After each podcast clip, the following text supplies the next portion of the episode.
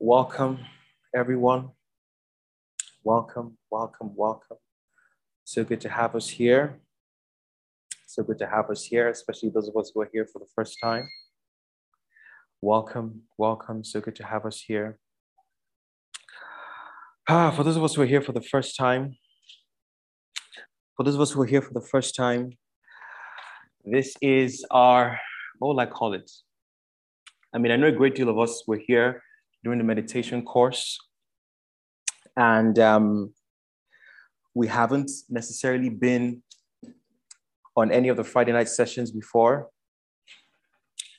And we reserve the Friday nights for, I'll say, doctrinal teachings, where we really delve into the word and begin to establish a very sound doctrine for every one of us in the Word of God. And I'm just here expectant, you know, for everything that the Holy Spirit is going to teach us tonight. And um, tonight, we're going to be talking about karma, karma, as, as, um, as was already stated on the, well, for those of us who've seen the flyers, today we're going to be talking about karma, karma, karma. And before we just jump right into it, look how confident said. She said, and it shall come to pass that the table will be will break and the wig will be snatched by the grace of God. by the grace of God. So tonight we're going to be talking about karma. And um, let me start by asking us first of all, how many of us have heard the word karma before? Karma. Okay, just in the next two, three minutes, I want to hear from some of us. When we hear the word karma, what comes to our heart? If you could raise your hand. Wura, go ahead. Go ahead, Wura. Okay, I, I put my hand quickly down, but you caught. I, I saw you. I caught yeah. um, okay, good evening, Ashaka. Good evening, evening. everyone. Um, for me, karma is, um, you know, if you put out, you reap what you sow, basically. Mm. Reaping what you sow. I'll leave it as that. Yeah. Awesome. Awesome. You reap what you sow. Awesome. Awesome. Who else wants to give it a shot? Could you raise your hand? Who else wants to give it a shot? Victor, when you hear karma, what comes to heart? Yeah, um, that's getting back a recompense for what you did especially the bad ones. When, you do something, people will tell me, "Oh, karma, karma would, would would would catch up with you." So they are they're actually telling you, "Oh, it waits for you for front." indeed, indeed, indeed. Awesome. Thank you for that, Victor. Thank you for that, Victor. Who else wants to give it a shot? One more. Who else wants to give it a shot? Karma. What do we understand by karma? Um, okay. Hmm.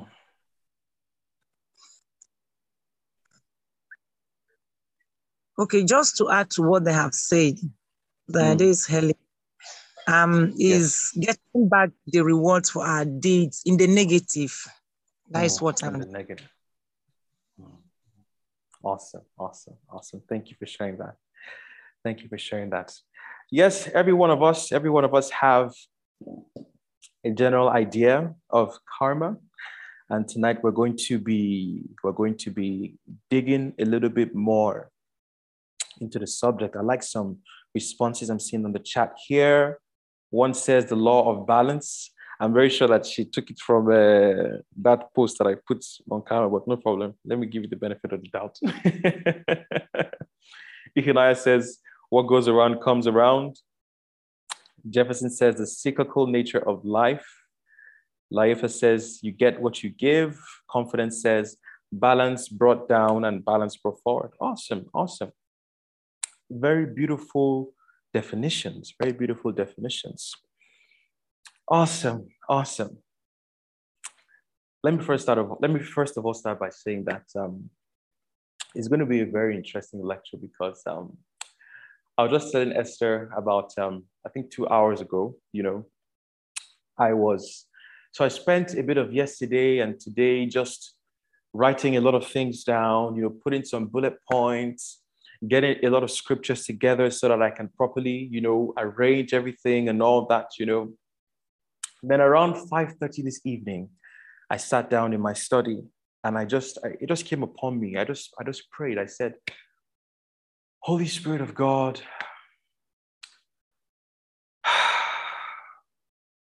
I surrender the entirety of my intellect to you.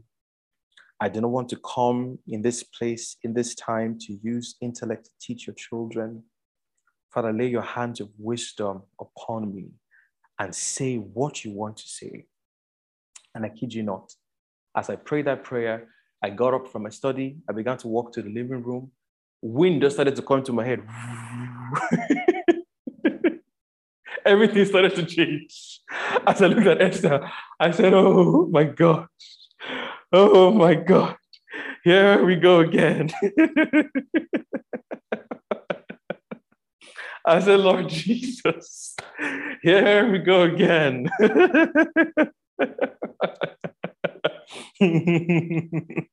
but we shall say, Yes, Lord. Ah, so as I'm here like this, you know, this is one of those sessions where in my heart I'm saying, God, God, don't shame us. Oh.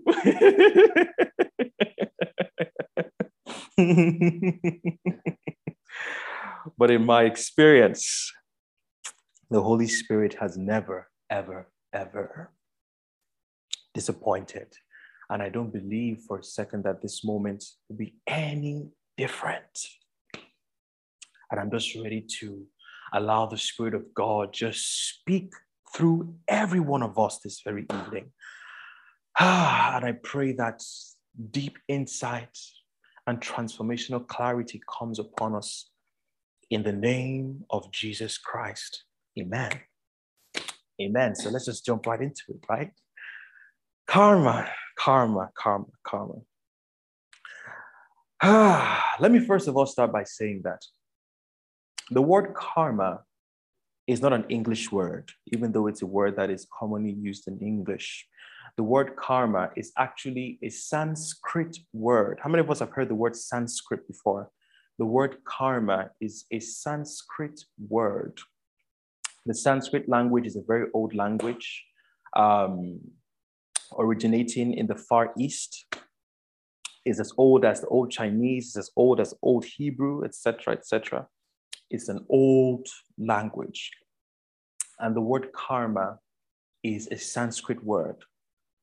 And the reason why I use the word karma is because in English, there isn't really a word that fully encapsulates the idea of what karma is. Before I just go forward, let me see those of us who have been good students in the past. Who can remind me of what I've taught in the past about the difference between labels and realities that labels point to. Who remembers when I've taught when I taught about that? And who can remind us what I talked about labels and reality? Who remembers when I taught in that? Who remembers? I know those that were there. So before I call anybody, uh, confidence, I was going to call you. Go ahead, confidence. Let's hear you. uh, I think the one that uh, readily comes to mind is how um, in language is one of the very good examples. So in every tongue, something means something. For example, water. In Yoruba, it's mm. omi. In Igbo, it's miri. It you know, it's water in English. However, if you see water wherever you are, you know it has a meaning that the language itself probably would not be able to convey, but it is what it is, right?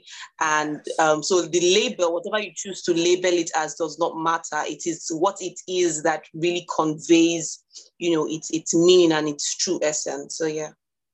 Yes, yes, yes, indeed, yes, indeed, yes, indeed. The name is not as important as the reality that the name points to. And that's something that I want us to really, really, really understand so that in case those of us who have, you know, just by religious upbringing, when we hear words that are not very familiar with, well, Christian theology, doctrine, and worldview, in this moment, we're using a word that points to a reality that is completely biblical, completely spiritual, and evidence in everything in life. And many, many years ago, a certain group of people in some part of the world observed a particular pattern in life just by observing nature, looking around. They realized that there's something very interesting about nature. And that reality that they discovered, that they saw just by pure observation of life, they gave it a name and they called it karma. So I am not in this moment trying to elevate the word karma.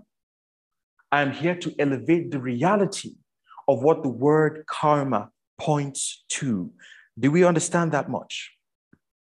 I'm not here to elevate the word karma. I'm here to elevate the reality that the word karma points to. And when we understand the reality of what the word karma points to, we will very soon realize that from the beginning of the Bible to the very end, karma is very evident. So, right now, we're here to talk about the reality of karma. The word karma, from the Sanskrit definition, literally means action. Literally, the word karma means action. It doesn't mean punishment, it doesn't mean retribution, it doesn't mean blessing, it doesn't mean any of those things. It simply means action. And naturally, if there is an action, what is going to follow? I'm asking. If there is an action, what will follow? There's a question to the house now. If there is an action, what comes after an action? Indeed, a reaction. If there is an action, there will inadvertently be a reaction. If there is a cause, what follows? I'm asking. If there is a cause, what follows? An effect, indeed. And that in itself is the root of the reality of karma. For every action, there is a reaction.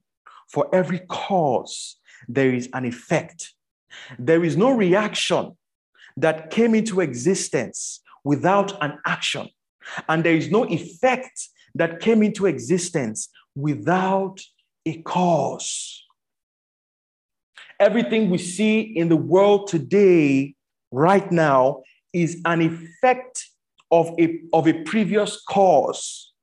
And everything we see in the world today is going to be a cause of a future effect. This entire universe that we exist in came into, came into, into reality as a result of the law of karma. It is written that God said, Cause, let there be light, and there was light, effect, manifestation. And from the very beginning of the Bible, we see that there's an immutable law in activity, that for every cause, there is an effect. For every action, there is a reaction. And there is nothing that exists that has not come into existence without something causing it to be.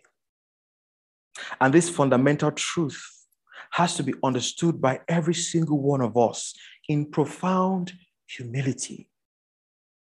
That every effect that is seen in the world today is a product of a previous cause.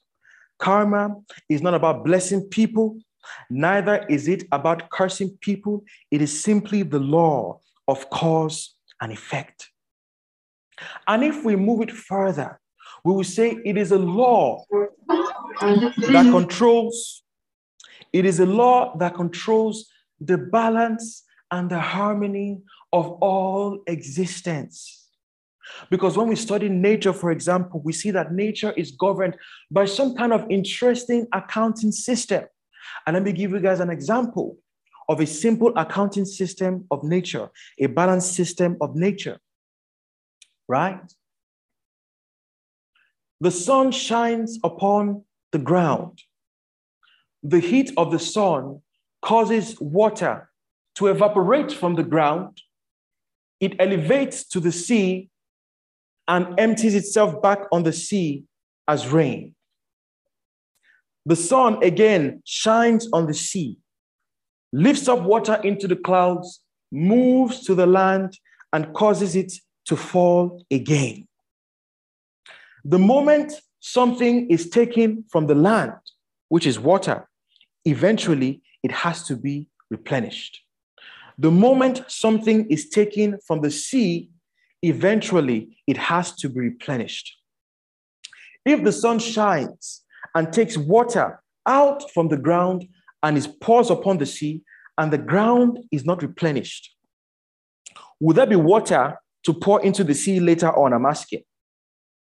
Will there be water to pour into the sea later on? I'm asking. Right? And if the sea as well also withholds its water and doesn't pour on the ground, you see how everything is governed by some kind of balance. Right? You see an ox. An ox eats grass. And after it eats the grass, it has to defecate what it has eaten to replenish the soil again so that the soil can be fertile and feed it all over again. What happens if all animals that eat from the ground don't return something back to the ground? What happens? I'm asking. What happens? If everyone eats from the ground, they take the grass, they take this, and there is no replenishment whatsoever, what happens? The cycle is broken. The ground is broken. Now, if the ground dies and the ground withers, what happens to us who have been feeding off the ground? Indeed, we die. To show you that there is a kind of dependency that exists in nature where everything is in some way dependent on everything. And the moment something breaks the cycle, everyone is affected. And if something keeps the cycle, everyone is also affected. Now, this law that God created in nature is not about punishing people. As a matter of fact, it's about sustaining life in itself. The law of karma that God created in the world is for the sustaining of life, not the punishing of wrongdoing, but the sustaining of life. Because if the grass gives itself to the cow, the cow can bless the grass again with its feces, as crazy as that sounds, right? right? you know, the grass can bless itself with the feces, and then the grass can also grow even more, isn't it? Right? For example, trees in the forest, right? If monkeys don't eat their fruits, swallow the seed, and travel some distance and defecate that seed in another part of the forest, the tree can't grow. True or false? True or false? The very life of the tree is dependent on the things that will consume it. The only way the tree can reproduce itself is if it gives itself. The moment it ceases to give itself, it will realize through the effect that will happen that withholding itself from everyone is its own death. And in a very gentle summary, this is what the law of karma looks like.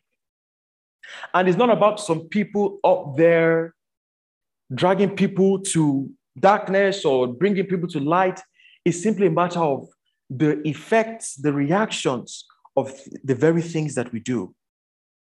And if we start from a very simple foundation, a very, very basic and foundational understanding or representation of karma in the Bible is the Garden of Eden. I'm sure, but as I mentioned the Garden of Eden, I'm sure all of us can already picture how the Garden of Eden talks about karma, right? We find two people put in a garden that God made. And God told them to tend and keep the garden. And he told them that they can eat of all the fruits and trees in the garden except the tree of knowledge of good and evil that is at the center of the garden. But the moment they eat of the tree of the knowledge of good and evil, in that moment they shall die. Now, on one hand, it looks as though it looks as though God was the one that pursued them out of the Garden of Eden. It looks as though God punished them. It looks as though God was, ah, God, why don't you just leave it and leave them in the Garden of Eden? But on one hand, what it looks as though God punished them and pushed them out of the Garden of Eden, what can we also say happened there? I'm asking. What can we also say happened there? On one hand, God pushed them out of the Garden of Eden. On the other hand, what can we say about that moment? Karma, but I, I would like for us to define it. What would, you, what would you say about that moment? Indeed, Raphael said the effect of disobedience. Someone said they broke the cycle. Another said their actions had a reaction.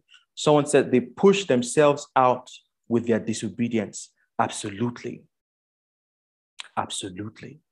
Their very action, the very thing they did, produced the reality that they experienced. The very thing they did produced the reality that they experienced. And I want us to just write this down. It's very simple. But by the time we begin to reflect deeply on it, it will cause us to really think about a lot of things that we do. It's very simple. We've all heard it before, but I want us to write this down. There is no action that does not have a consequence. There is no action that does not have a consequence. When I clap my hand like this, that's karma. The cause is the clap, the reaction is the sound. And if we even go deeper, you realize that even my clapping, that is a cause producing the effect of sound, that very clapping in itself is an effect of my desire to clap. True or false? True or false, I'm asking. True or false? True. The very clap I'm clapping, which is a cause, is actually an effect of another cause, right? And who knows what was the cause of my, my desire to clap? Maybe someone did something brilliant, right? So do you do see how the thing can really go, you know, from, from level to level. So let's say someone on the outside, something caused him to sing on that day. So the singing was his effect. As he began to sing something so beautiful, that singing caused an excitement within me.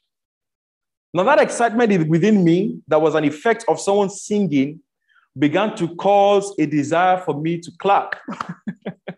now, that effect of clapping began to cause the effect of sound. Now, that effect of sound begin, began to cause a sense of happiness. And you know, like when you clap for someone when they feel validated, do you see how like it's like a loop that goes on? Because when you reflect deeply, you see that karma exists in everything.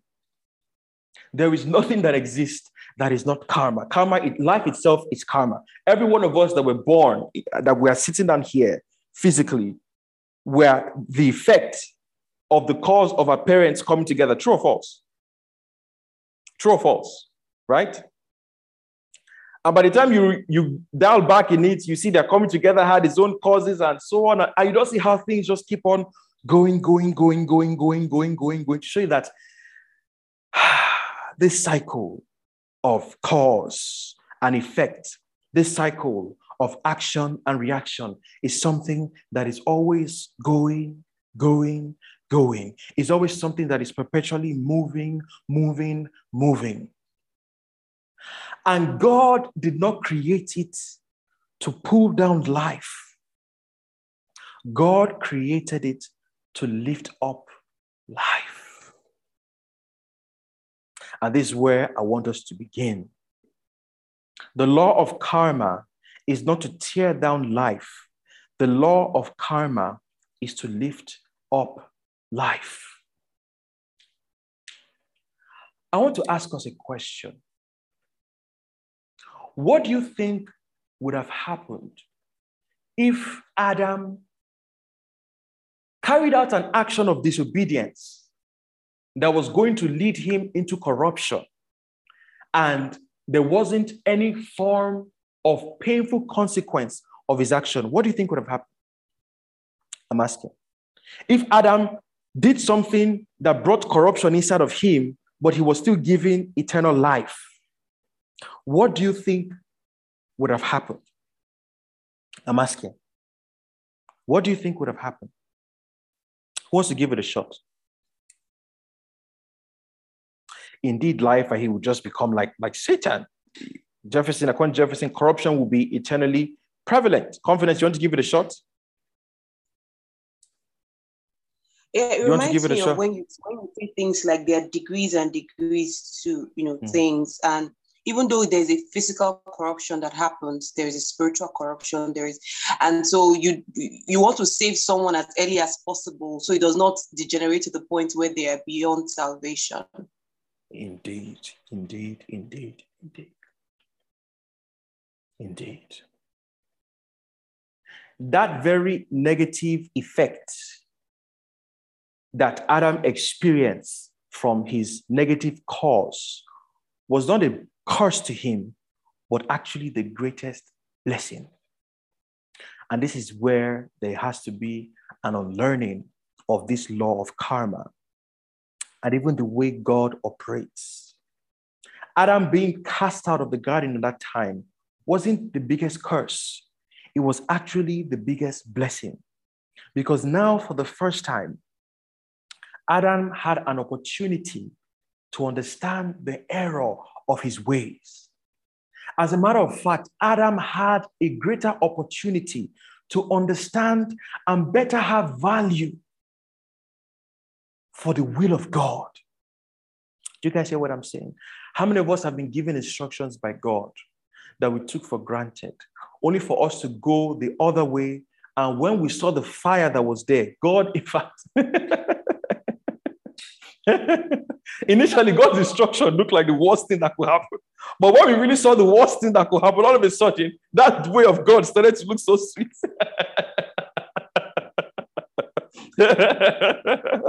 look at Jonah. God told him, My friend, you go to this place now.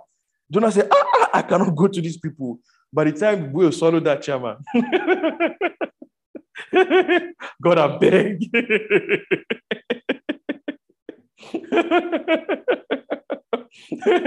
God, I beg that reaction of disobedience. Said it's not funny. It's not funny, actually. it's not funny, you know. that reaction that came as a result of disobedience helped him to see my goodness. God was right all along.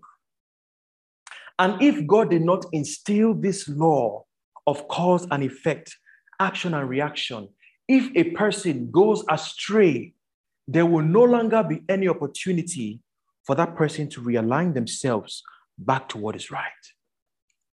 Now, from this, we can start to see how this law is not for our destruction, but actually for our sustenance. The law of karma exists in our physical body right? As we have this physical body here, this physical body is governed by laws, right? There are some things your body cannot ingest. There are some things that you can't put inside of your body. You can't eat sand. Well, most people can't eat grass because I've seen some crazy, you know, things in Guinness Book of Records. Some people eat grass, some people eat blade and all that stuff and all that stuff. But in general, the body is not able to process and assimilate things like metal, like grass, because it doesn't need it, right? And the moment it enters into your body, you start to feel great discomfort. You start to feel great pain. And then your stomach starts to, you know, pulse inside, maybe to puke it out or something, letting you know that this thing cannot help you to survive. This thing cannot help you to live. So long as you take this thing, life is going to leave you. So that very pain, that very, that very negative consequence we feel as a result of eating the wrong thing or stepping on a nail is not a curse, but actually a blessing. Because, truth be told, if the body didn't have the capacity to feel pain, if the body didn't have a capacity to, to feel pain, most of us will cut this place. Will, you know, those of us that like to, you know, put all kind of design and everything. We'll cut our eyeball, we'll cut the ear, we'll cut the finger. You know, we think that it's because of intelligence that we have not completely maimed our body. It's not intelligence, it's actually pain. True or false, people? If you reflect on it, true or false? True or false? If we didn't feel pain from cutting our body and doing all this stuff, some of us, in the name of fashion, will put will put like three line in the eyeball to say, "My goodness, do you see count one, two, three? There's a mystery there. Can you read? You put in the eyeball. I will not put on, on Instagram. Say, look at. do you understand what I'm saying? We'll, we'll cut our finger into four portions. We say this is the new fashion and everything, you know. that very pain that God instilled in our body is actually what has kept a lot of us in check and help us to know that this is not the way to go. I mean, for example, for those of us who are women here, for those of us who are women here, how many of us know that the pains a woman feels in labor is the best thing that can happen to her in that labor? How many of us know that?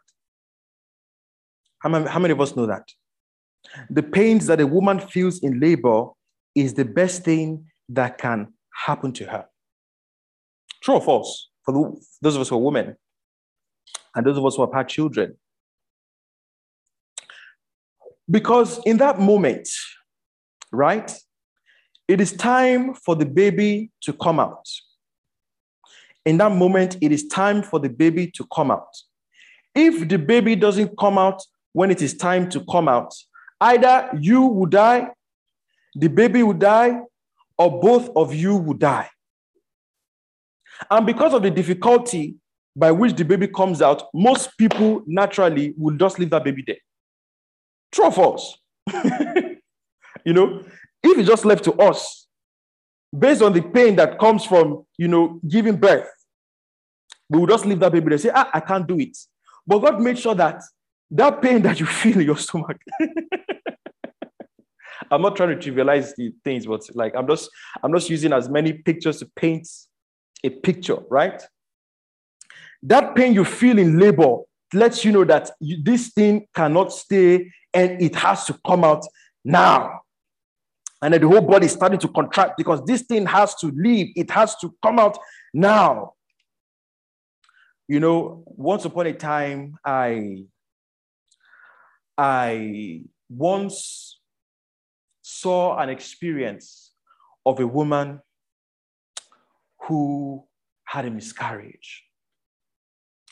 I once saw a woman who had a miscarriage. And um, it was it was nothing to I can't explain that that moment in time. I can't explain that moment in time. I can't explain that moment in time. From nowhere around 2 a.m., you know, around 2 a.m., she was going through so much pain, so much, so much, so much. We had to rush her to the hospital in the middle of the night. We got her to the hospital. They took her into a particular ward, and the doctor did some checks and everything, and he confirmed that she was indeed having a miscarriage. And he left the room because, incidentally, I think he was the only doctor on seat that night. And there was another woman who was actually giving birth. So he actually had to go, he actually he had to go to attend to the woman who was giving birth. And our friend who was having the miscarriage was screaming.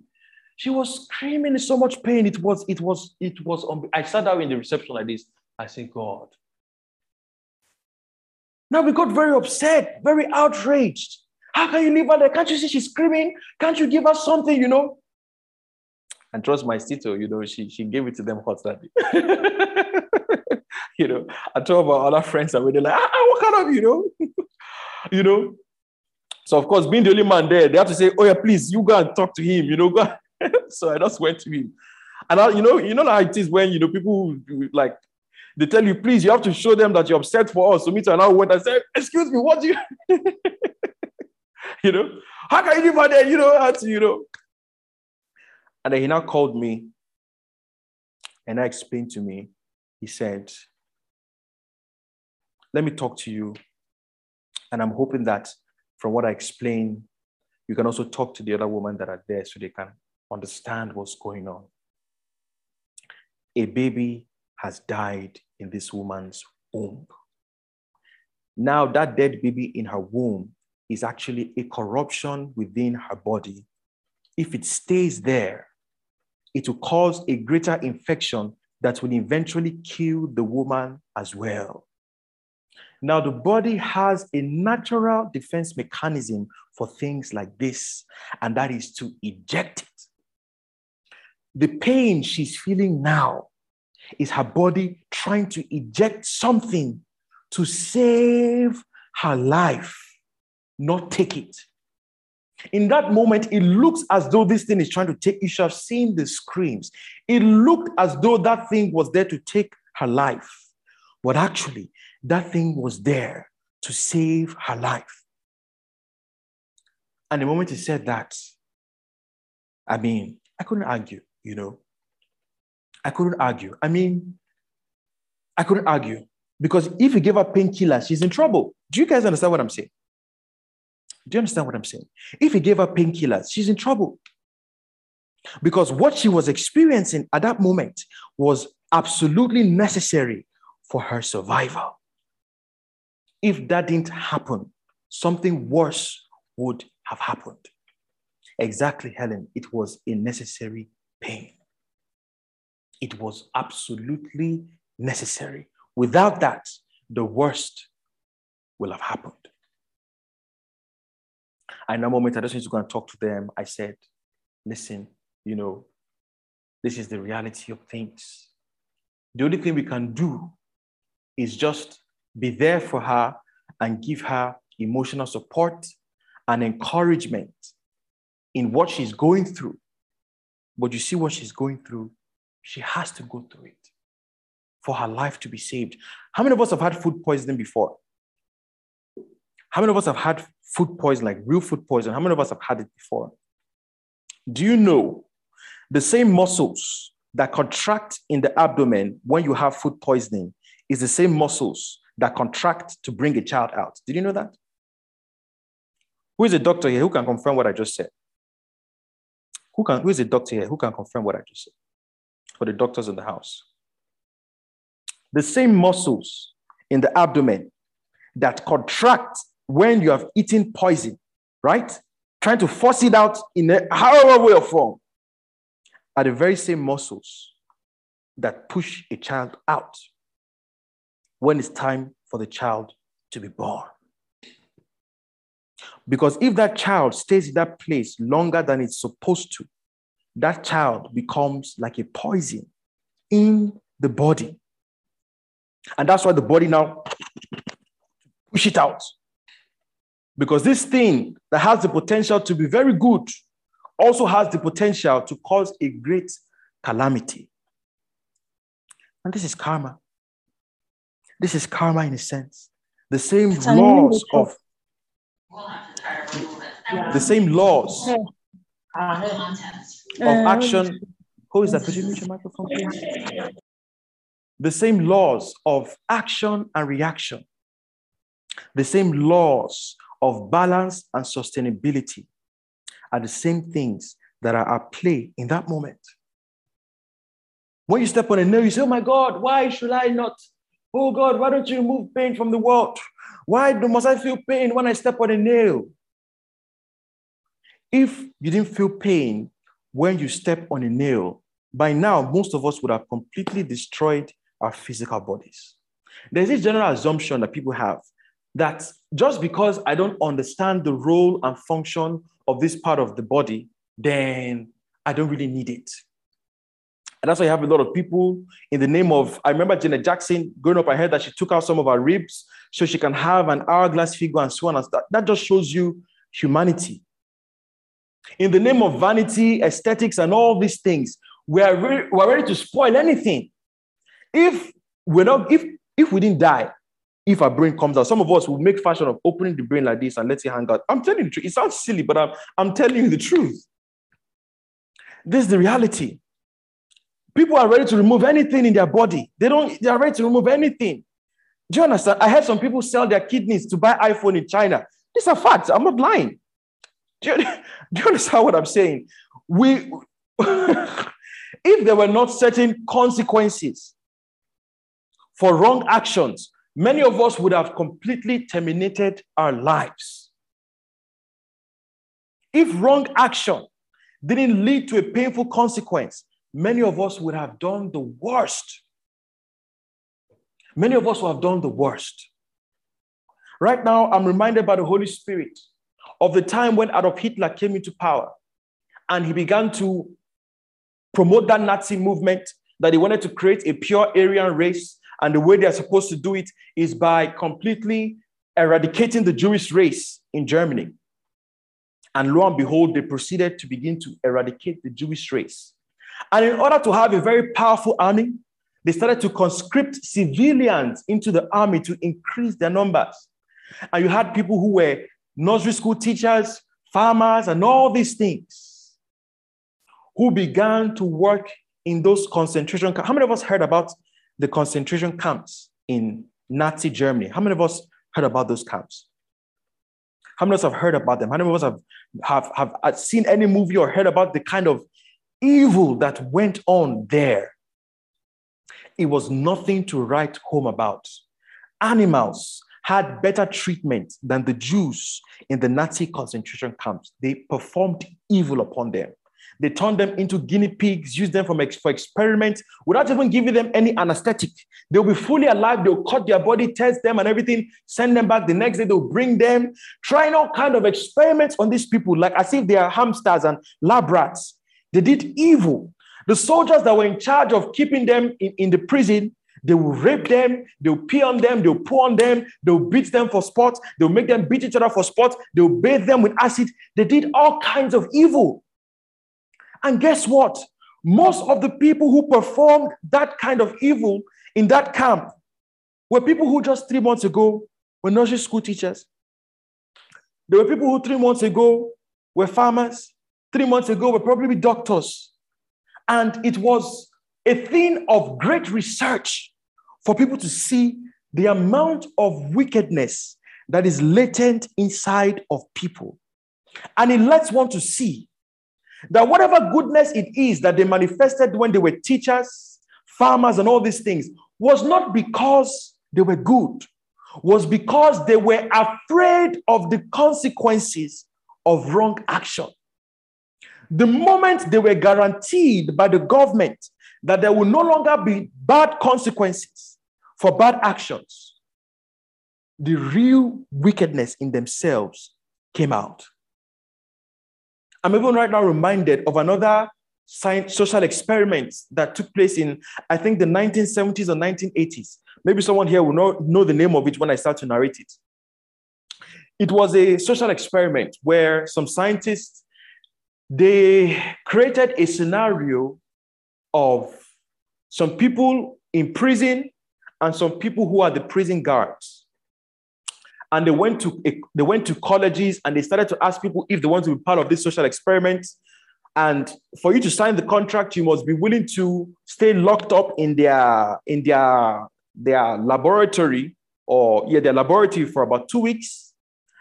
And anything that happens to you there you can't you know exactly stanford's prison experiment. Anything that happens to you in that that simulated prison that they make you cannot hold them accountable for it. And at the end of the day, I think they get them 5,000 or $10,000, something like that. So they use money as an incentive. So, of course, young college students, 19, 20, $5,000, $10,000, my God, they would jump at it very quickly. And they didn't know that they signed themselves into great evil. So, on a, on, on a day that they didn't expect, they were kidnapped and taken to that prison camp and those who opted to be prisoners because they gave them a choice to choose whether they want to be prisoners or whether they want to be the wardens of the prisoners. So the ones who chose to be prisoners were kidnapped and taken to that place. and the one who chose to be wardens were put in that place, and they left them there for like two weeks to see what would happen. Goodness gracious, the kind of evil that manifested in that place was unprecedented. And they saw for a fact that human beings are inherently evil. If there are no obvious negative consequences, painful consequences for wrong action, no one will do the right thing. Just because of the fallen state of man. If there were no negative consequences for wrong actions, no one will do the right thing. And from experiments like that, one can see very clearly that pain and sorrow that comes as a result of wrong action is the best thing that can happen to you. The best thing. The best thing. That's why most of these celebrities, especially those musicians that get very famous at 16, we need to intercede for them. I know some, I know some, how many of us at some point in our lives have felt a nudging by the Holy Spirit to intercede for this or that celebrity or this or that musician? How many of us have had that before? That you just felt God impressing it upon you to intercede for this musician or, or actor or whatever. Don't take it lightly. Don't take it lightly. Those people need a lot of intercession because they are in trouble they are in trouble because everywhere they go, everyone is screaming, I love you, I love you, yay, yay, yay, good job, good job, good job, no matter what they do. And they have no sense of moral compass whatsoever. And they go on in life, never really experiencing the pain that you must feel when you do the wrong thing and you find them at 30 years old, but they have a psychology that has not developed beyond eight years of age. That's what happened to Justin Bieber. How many of us saw Justin Bieber? Very beautiful boy at 14, 15. His songs were so sweet, so loving, so this. He was so pure until too much love came upon him. No matter what he did, love, everyone, I love you, they'll scream. Everybody, love, love, love, love, love, love, love. Before you know it, he turned into something else punching people in public, pissing in, in, in the street, trying to fight, cursing people out, doing all kinds of things. And no one taught him exactly Miley Cyrus, Lindsay, exactly. You can also you can see all of them. Then the, the, the public did not reflect the truth to them that this is unacceptable. And they thought, oh, I'm in La La Land. If I don't get negative repercussions for my actions. But look at Lindsay Lohan today.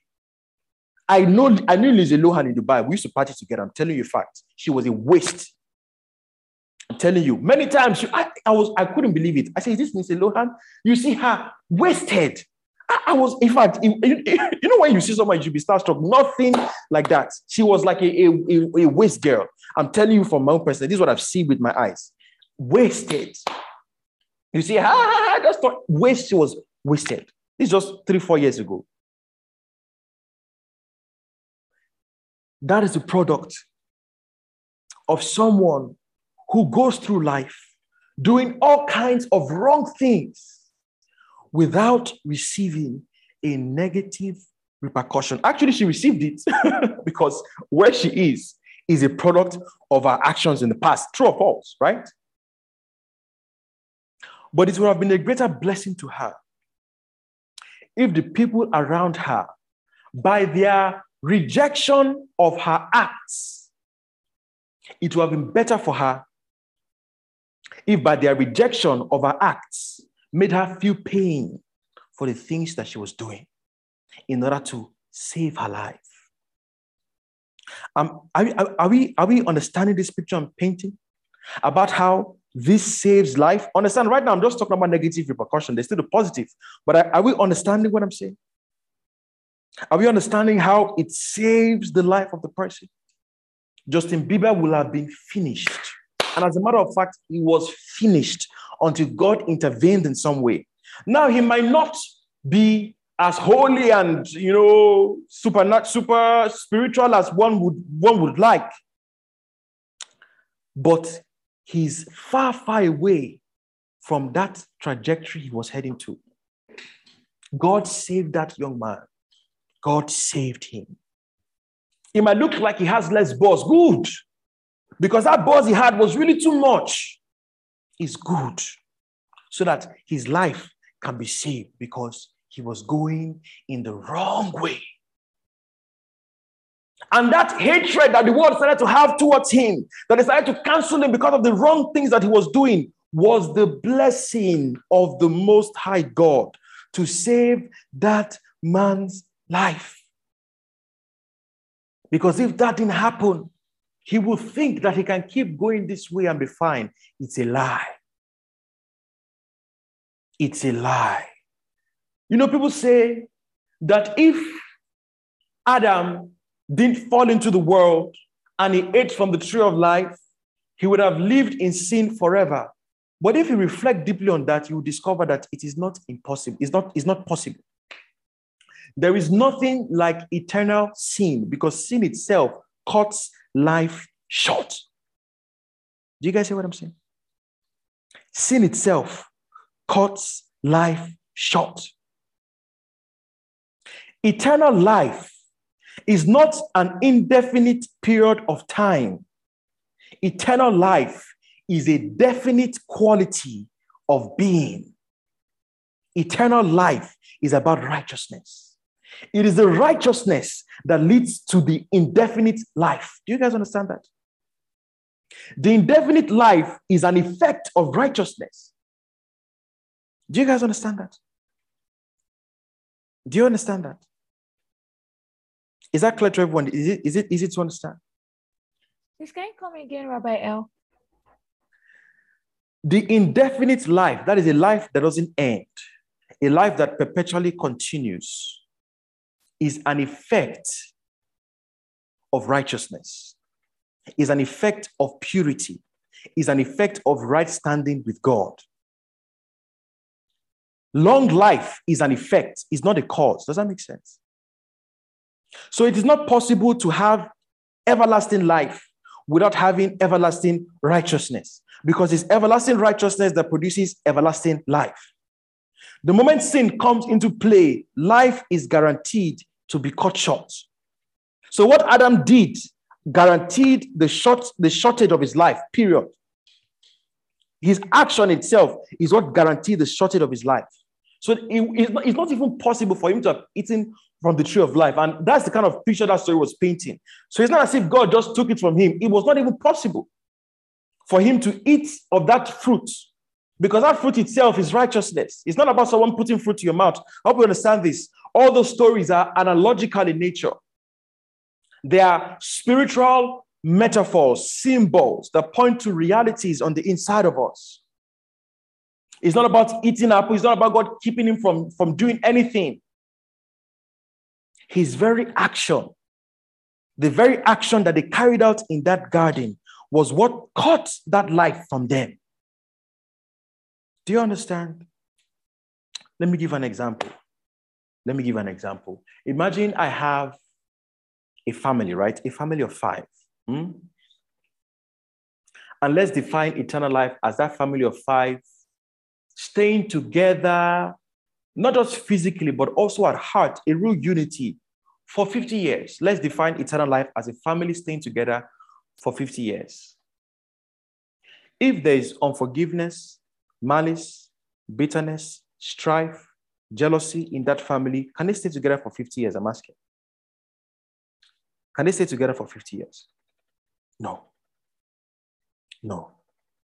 Because those very things in themselves cut life short. Those very things in themselves truncate life. The moment they are present, life is going to be truncated. But if there is love, there is empathy, there is discipline, there is justice, there is forgiveness, all these causes are what produce that effect of long lasting. Oh, is that right, Grandma? Is? I was going to say long lastingness, but yeah, you can say that in, in a manner of speaking, right? It produces the effect of long lastingness, but you guys get my point, right?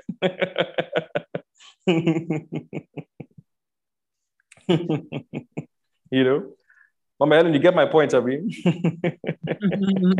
yes. come, come on.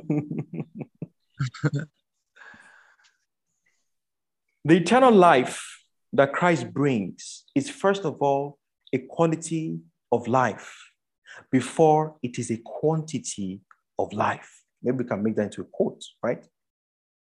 The eternal life that Christ came to bring is, first of all, a quality of life before it is a quantity of life. It is the quality that produces the quantity, and that applies for a life of righteousness and a life of sin. Do you guys hear me? Does that make sense? Is that clear? Are we all following?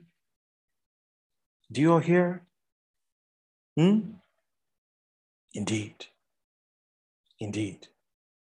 Eternal life is, first of all, a quality of life before it is a quantity of life.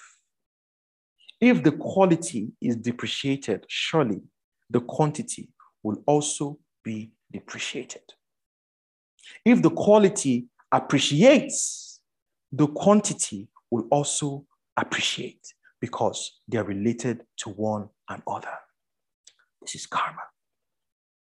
This is cause and effect. And this is just a foundation because there's, there's, there's a whole world of things. And I want to just start like this and we'll see how everything comes out because I'm just like, okay, Jesus, let's go how. but so far, so good. God, God isn't shaming us, Abby. so far, so good. God isn't shaming us, Abby. Hallelujah. Hallelujah. you know, the negative effects are a blessing because it shows you the very things that cut your life short so that you can make an amendment. Now, I want to talk about the positive effects. Because remember, the law of karma fundamentally exists to preserve life, to sustain life, to continue life. Now, let me ask you a question. Imagine if, how many of us had that experience in school when we were given a math question and we solved it with our creativity? We probably made our own formula and they flogged us because we didn't use the formula that they gave to us. How many of us had that experience? That maybe in solving maths, we just found some wuru to create an answer, find our own formula and everything, and they flogged us or punished us or something because how did you feel about that? That in some way or form, you did the right thing, but after doing the right thing, you are given a negative consequence for it. Does it encourage you to continue doing it? Does it encourage it? It will make you so upset. It's quite annoying. It's quite discouraging. You know, it's quite discouraging. It's quite discouraging. Because in the same way that negative effects causes us to change our negative actions, is the same way that positive effects cause us to continue our positive actions. How many of us have been to the gym before? And we suffer, suffer for the first two, three weeks, but all of a sudden we just went out one day and I said, Hey, have you been working out? How many of us know what I'm talking about? How many of us know what I'm talking about? You know, when you're eating the fruit of your labor and they say, Oh, fact, as you as you just give that compliment, your mind you say, ah, the gym go here am tomorrow. Chai, I go deal with gym tomorrow.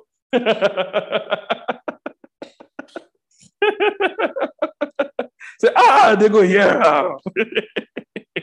and as you go to that gym the next day, you will show them that you were made for this.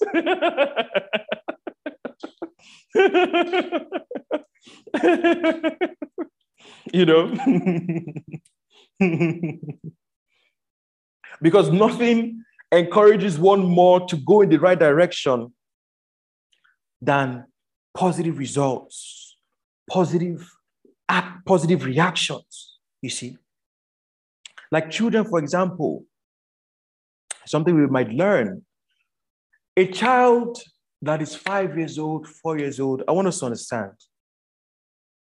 For those of us who have children, right? I, I don't have a child yet, too, so I'm not talking like I'm on authority, right? So, but I'm just talking from what I've learned in my observation. And am I permitted to go ahead? Am I permitted to go ahead, people? No one should beat me, please. Oh. I'm not criticizing anybody, oh. but I'll just share regardless. Hmm? A two year old child, three year old child, four year old child, five year old child, let me tell you the truth. They don't care about school because at that age, it doesn't mean anything to them. You who have lived 30, 40 years and understand the value and purpose of school, you understand that value because you've lived 30, 40 years. They at five, at four, cannot understand it. So a four-year-old child telling them, you're not going to have money when you, it doesn't, they, they, they have no concept of money. Do you understand what I'm saying? They have no concept of that. So they're not going to school because they want to be poor tomorrow. It, it, it doesn't, at that age, it doesn't mean anything to them. Maybe if you put the words in their head, maybe later on they'll remember what you said. But at that point, it can't mean anything to them. You know what means something to them? Wow, so good. Oh, I'm so proud of you. Wow. Now, that is something they understand. Now, that is something they appreciate and that is something they value. Because at that age, you are like everything to them. And your joy is something that makes them happy, and your sorrow is something that makes them unhappy. And you want a child to continue doing something, praise them. Praise them when they do it. Sometimes a child can come and show you, you know, a drawing, a sketch that they just done. And as they show you what they've drawn, I mean, from your point of view, that sketch that they've made is not so there's nothing so fantastic about it from your point of view. But at that age, it is so exciting to them. Now, when they bring it to you, they are hoping that the excitement they feel for what they believe is right will, will be reflected on your face. Now, when they bring it to you and you don't reflect that excitement, that pleasure back to them, you just watch that child will lose zeal for it. And that's how I'm sure a lot of us here, we have an idea of this. You know, there's some hobbies we had growing up, there were some things we loved to do, but because no one ever cheered us on, supported us, encouraged us, we just lost the flame for it. Do you guys understand what I'm saying?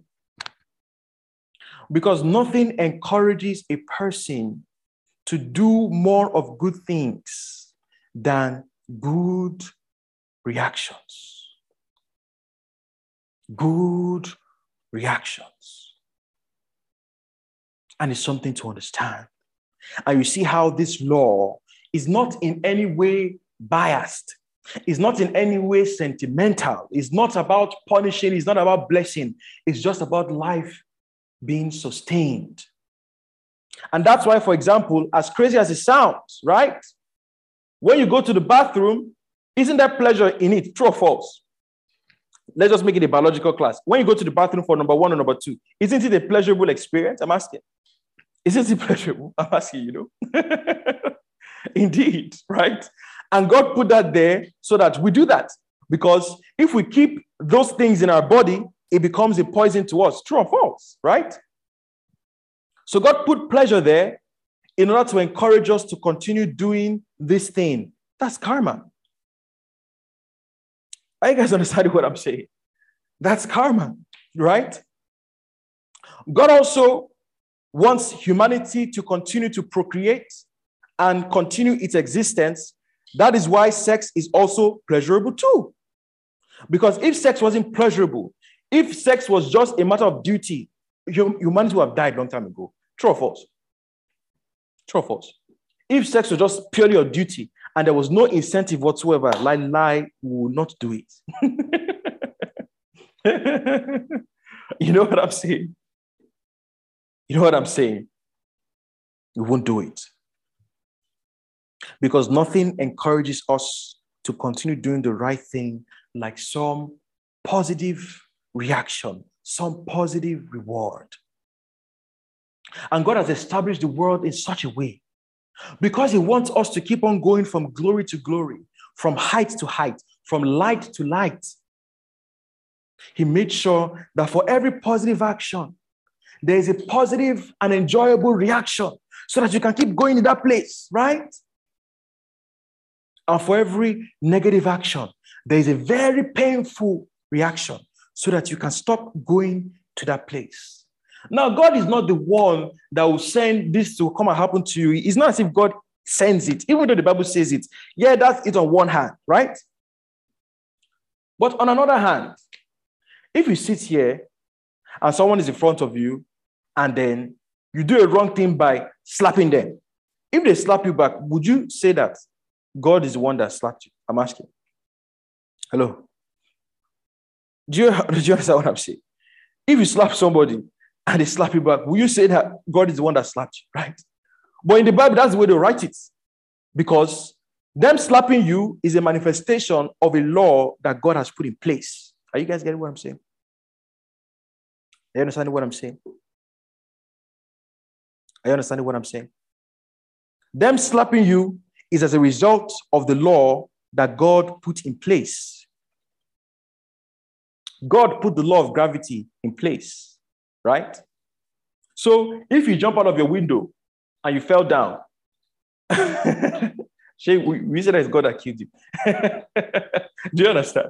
We say that it's God that because God made gravity. And in a sense, it's true, you know, because God created the law of gravity not for your destruction, but for your benefit. But in going against it, you suffer the consequences of doing something wrong, which is meant to correct you, right?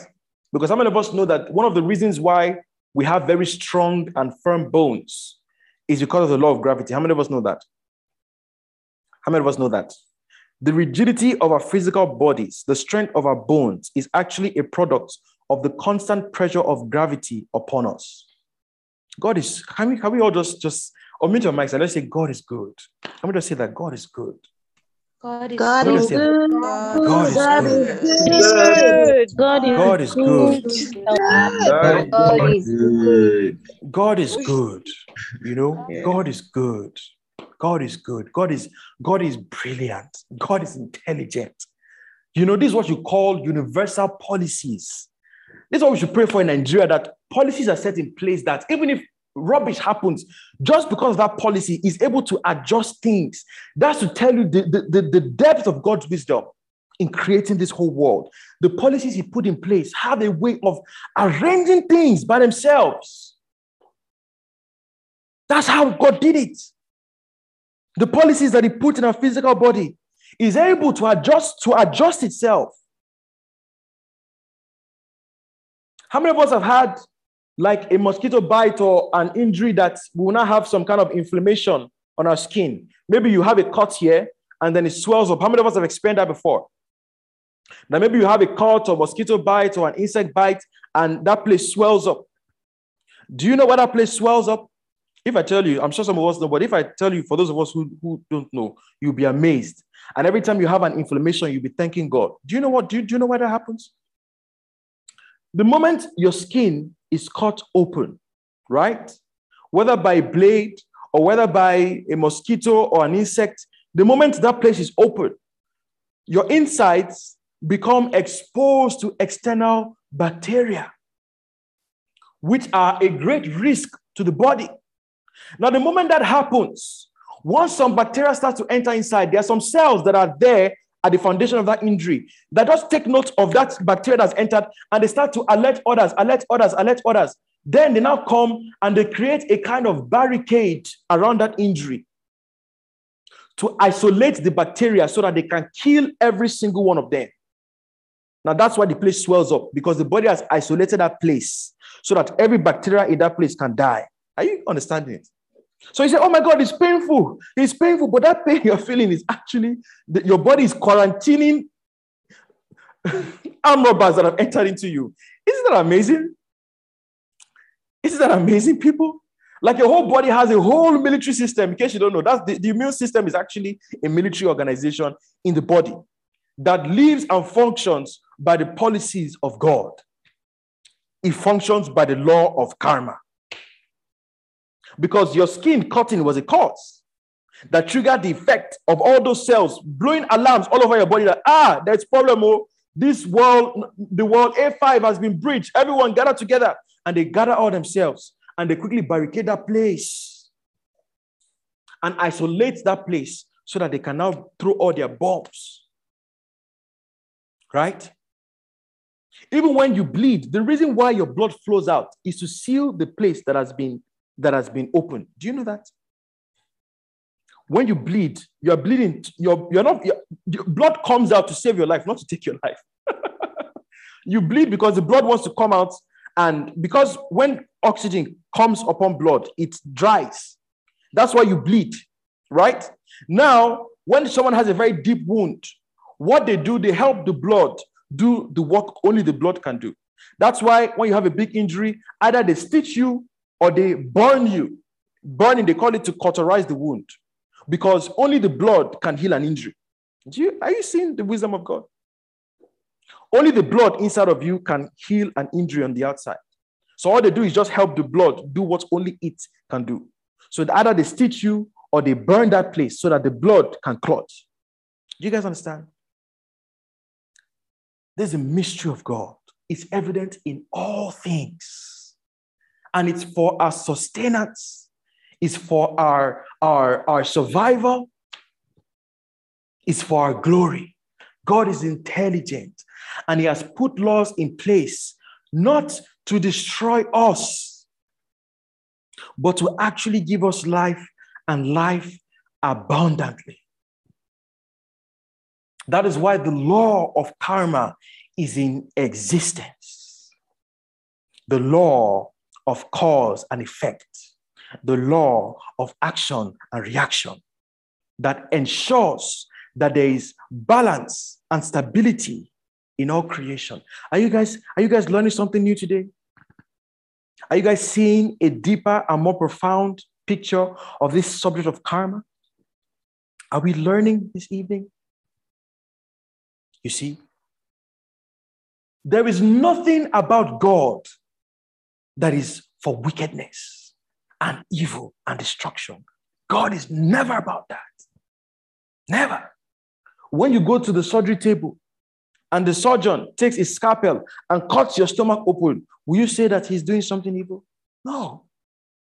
His intention is always to save, always to protect, and always to uplift. Even if one is not yet able to understand it, God is still good. And all of creation evidences this continuously that God is still good. There is no law that He has placed into existence that is not for our benefit and upliftment. God is still good and we experience negative effects to sustain our life, and we experience positive effects to sustain our lives. God is always about preservation and continuity. God is good. So even when Adam and Eve were being kicked out of the garden, which is a mystery, and if, if we really unpack it, you see how deep that moment is, you know, because it says that Adam and Eve were kicked out of the garden. And the garden was barricaded by cherubim who had flaming swords, blocking the way into the entrance of that life. And you see the same cherubim that were blocking the entrance to the Garden of Eden were the same cherubim that were drawn upon the veil that separates the holy place from the Holy of Holies. On one hand, it might look as though those things are there to keep man from eternal life. But if you see it, they're actually there to make sure that he enters into eternal life. Because what's the purpose of that sword? That sword is the very word of God that is sharper than any two edged sword, that is able to divide asunder bone from marrow, soul from spirit, ready to kill and terminate the very things in us that keep us away from the eternal life. So those cherubim were not there to keep Adam out, they were actually there to bring him in, bring him in the right way. Do you guys understand? Do you understand? Because if he enters there with corruption, it's only a matter of time before he falls back down. God does not keep anyone out of heaven. As we're here now, if they put you into the dimensions of heaven, your very character and state of being will draw you back down eventually because you can't survive there. You can't survive there. Jesus Christ was from there.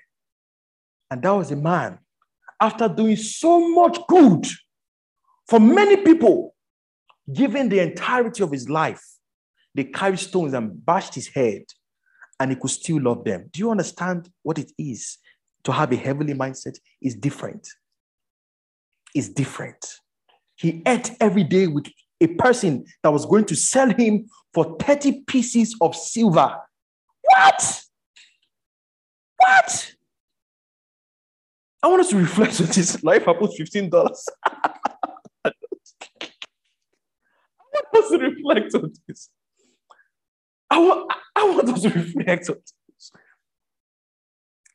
I want us to reflect on this. Even I, as miserable as I am, I will be insulted if someone sells me for 30 pieces of silver. How much more the Son of God, the Lamb that had come to take away the sins of the world, the most expensive man in all of existence, he sold him for 30 pieces of silver. Look, listen, sometimes you say, forget about the betrayal. If he had pride, if I that's what if I that, that is what he would, it should just make him lose himself. What? Me? 30 pieces.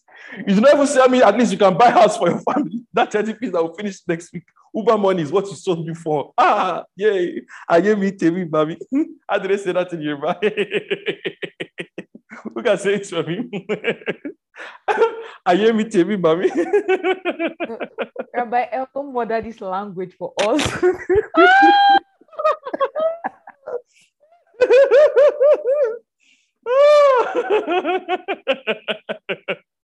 ah.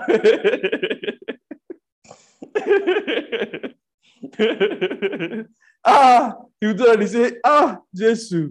Even Jesus Christ would say, Jesus.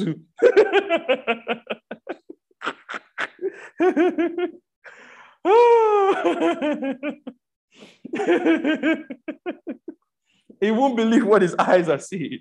Do you understand what I'm saying?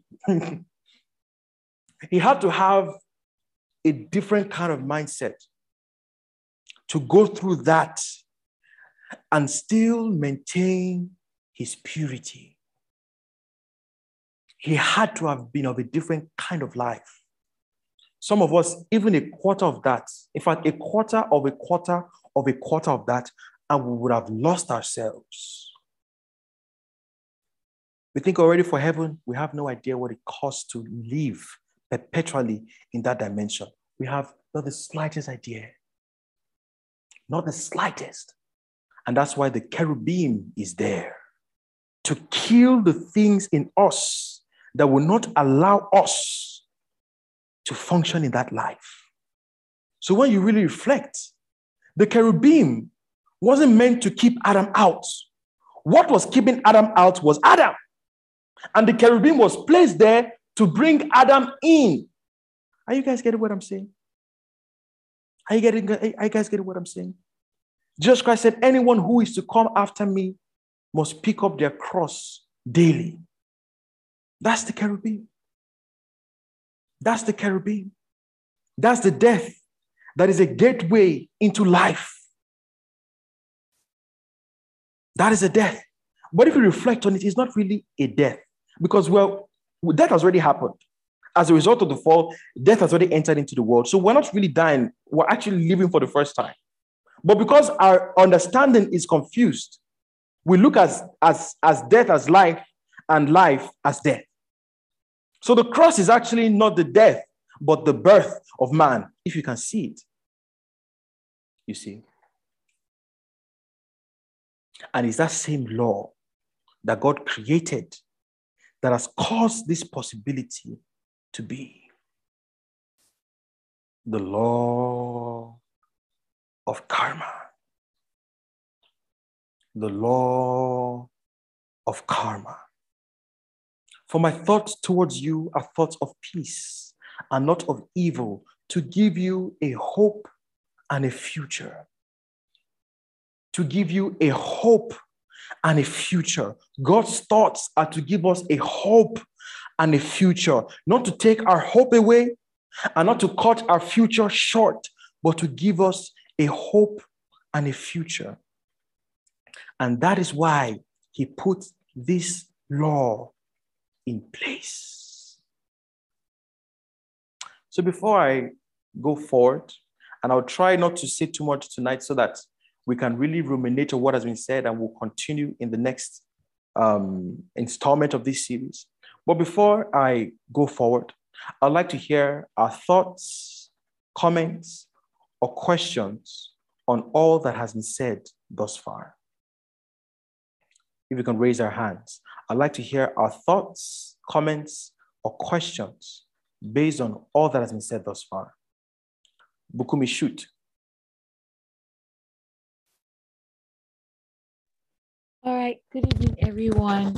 Um, thank you so much, Rabbi L, for this. I feel like this session was really needed because I remember having someone come over to my house this um this week, and you know, she was just talking about a lot of things or how she felt like because of her, you know, bad things happen to people. You know, she was feeling like um how that someone does something to her and it's not as if she wants something bad to happen to the person but she's hearing that something bad happens to the person. So she was feeling like she's a bad luck. And you know i just had to encourage her. But this this um this session just really made me to understand quite a number of things concerning balance. Like the law of karma is not as if god is using it to punish us. But i want to ask a question that just came to mind as we we're discussing it. So where does the place of mercy come in because the way people talk about mercy is more or less like mercy just eliminates the consequences. So how do we how do we um how do we differentiate? Like how do we put everything together? The law of karma and mercy. What's the function of mercy? Thank you. very very beautiful question. And as a matter of fact that is that is the next segment that we'll go into. I'm not sure if we'll go, that, go into that today but let's see I want us to finish by like 10:30 so that when we finish, everyone still feels very fresh, right? I don't want us to spend too long so that we're not overloaded with too much. But let me ask a question. Unmute your microphone. Um, Bukumi, unmute your microphone. Okay. Who is the one that is in need of mercy? Is it the innocent or the guilty? The guilty. Indeed because an innocent person, a righteous person, doesn't need mercy, right? Because the whole mm-hmm. concept of mercy is removing or saving someone from the consequences of their negative actions, isn't it? Yeah. Because for me to have mercy on you, you must have done something bad and you must deserve whatever consequence you're going to get, isn't it? Right? True. So, the mercy of God, again, the next segment really go into this a lot. But I'll just say this. Rephrase the question again so I can make sure that I am I am I'm still on line with, in line with your question. For the function of I was asking for the function of mercy, like since law of karma is more or less like there's the cause and effect. So what's now the function of mercy? Is it just to indeed. eliminate the consequences? Or? Indeed, indeed. So it's not just to eliminate the consequences because sometimes if someone does something bad, right? Let me give an example. There's two of us here, right? As we're talking, karma is already happening. You say something, it causes an effect inside of me Mhm. that makes me say something that causes an effect inside of you, and so on and so forth, right? Now, when I've done so much negative action, right? Because remember, negative consequence is supposed to inspire us to do right action, isn't it? Yeah. Now, there are some people who have done so much negative action and have produced so much negative consequences that those negative consequences are actually what motivate them to continue doing negative things that will further produce negative consequences. You get my point? Mm. Yeah. So you insult me, negative. I insult you back. That's a negative consequence you experience. Now, instead of you to learn from that, let's say I just called you idiot. Instead of you to learn from that and then change and say, oh, sorry. Oh, God bless you. Instead of you to learn from that, what do you do? You now begin another negative cycle again. You now say, God will punish you. Ah, I said that to me. I say, God will punish your mother. do you understand? Yeah. Now, by the time the negativity keeps increasing, it becomes increasingly hard for you to repent. Mm. So mercy looks at the person's heart and it sees a potential of repentance in a person. So it reduces the consequence of your action. It takes responsibility for it to give you the chance. Understand, mercy, grace is a head start. It gives you mm-hmm. the chance to do the right thing that can begin to produce better consequences for you. Does that make sense? Yeah. Again, like I said, the next segment is going to really go into this because that's actually what God wanted me to talk about. But He had me first of all lay this foundation before I now end time to that other side of grace because we're going to be talking about grace. We're going to be talking about the blood of Jesus. We're going to be talking about the, the, the meaning of Him being a ransom for us, for us to really understand it in depth. Mm. Grace is made available to give you a kind of head start so that you can begin to do the right things that will produce good consequences for you to help you to continue to do the right things. Does that make sense? Yeah. Because if you have been sinning for so long and doing the wrong things, obviously you're experiencing negative consequences that are brought suffering upon you, isn't it? Sure. And when suffering comes, it, it now becomes even much harder to do what is right, right?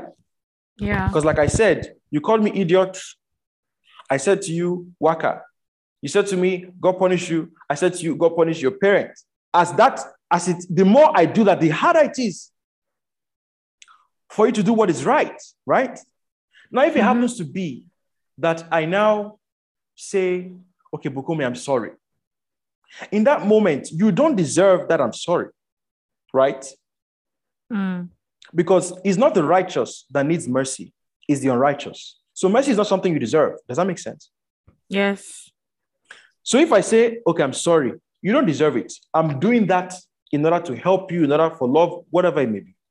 So I say to you, Bukumi, I'm sorry, to give you an opportunity to change your path. But if I say I'm sorry, have you ever had a moment when maybe I'm a person having an argument, you not say you're sorry, then I say, please get your sorry out of here. What, how does that make you feel? Mm. I'm asking. And yeah, at that at that particular at that particular moment, like it's it makes like more it makes me feel somehow like because I'm even apologizing, but you're not like the way you even just reacted. And then you now say, you know what? In fact, I'm not even sorry again. I'm not it? yes, yes. Uh, that's kind of how grace works. So grace is like grace tells you, I'm sorry, it's okay when you don't deserve it, to give you a chance to get sense. If you don't get sense, that flogging that you are supposed to receive will come even times two. Does that make sense? yeah. That's how the mercy of God works, is to give you a head start. Paul said, Shall we continue in sin? Because Paul, Paul was talking about how the more sin, the more grace. Because obviously, like again, Yeah. it's not the righteous that needs grace, it's the sinner that needs grace. You know, I said, Shall we then continue in sin that grace may abound? God forbid. Right? Because Yeah. if you now say, let me continue in sin so that more grace can be given to me, eventually that negative consequence that God will save you from will come upon you completely. And that's why Jesus Christ healed a paralytic man. And then he said to him, You have been made whole. Go and sin no more, lest something worse might befall you. Spicy language, spicy language, okay?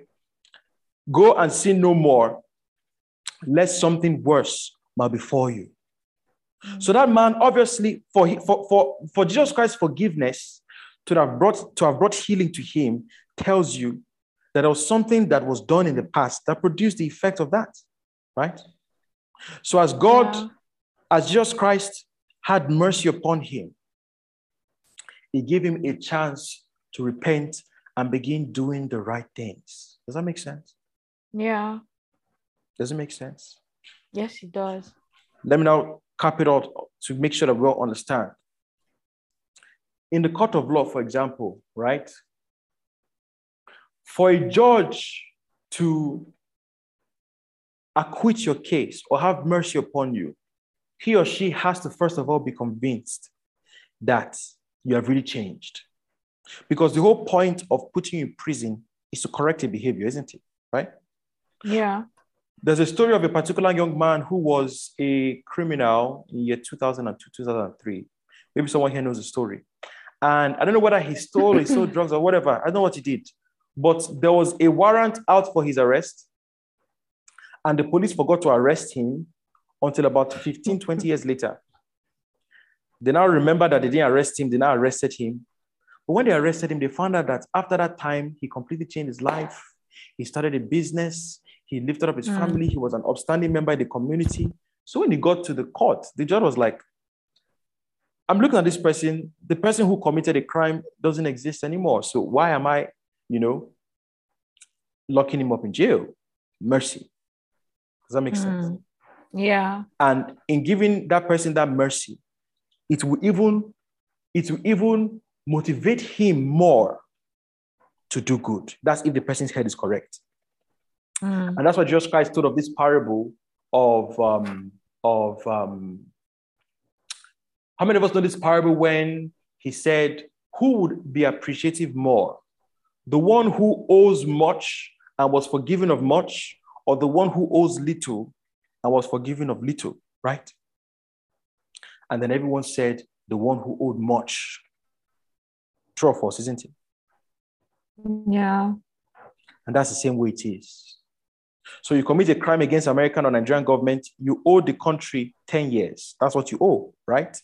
If I waive off that 10 years, if your head is correct, this should inspire you to not do that crime again. Does that make sense? Yeah. So that's how mercy works. But we're going to talk about that much more extensively as we go on. But so far, so good. Do you, have, do you understand? Yes, I do. Thank you so much. Yeah. You're welcome. You're welcome. To the rest of us, do we understand? Do we understand? To the rest of us, do, do we understand? Does it make sense? Does it make sense? Indeed. Indeed. Indeed. All right. Abimbola, thought, comment, question?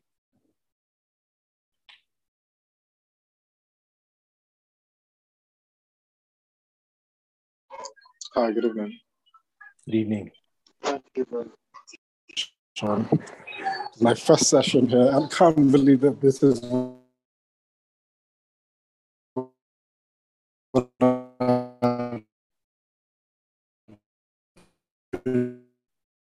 Oh, we're losing you. You're cracking up a little bit.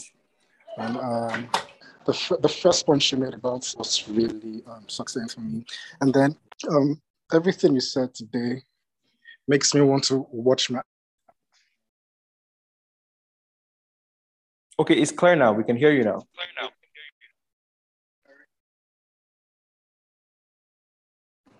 Sorry.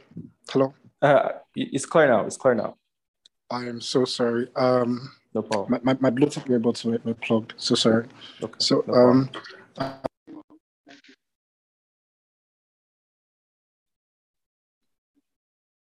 Mm. Like a bit distant from your microphone. Okay, are you trying to connect your headset?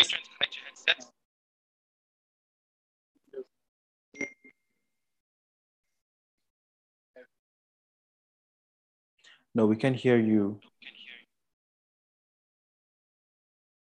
Can't hear you at all.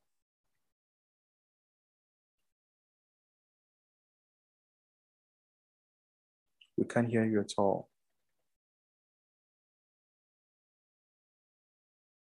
Okay, for, for the time being, we'll come back. Maybe it's better when we come back again. So for the time being, we'll have confidence. Comment, thought, question. Yeah, uh, I'm already so excited because I remember one time early last year we were doing this session on love.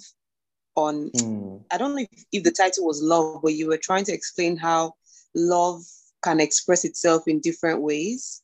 Mm. And then someone asked you about karma and you refused to answer because you said there was going to be a class on it. So it's really exciting that we're having that class now. Wow, right. I hope whoever that asked the question is full circle. The class has come full circle over a year later. I hope the person is here because I remember that day you were like, no, I'm not going to broach it because this is a very, very big subject. So I'm not going to talk about it. Um, so I'm very, very excited about this class.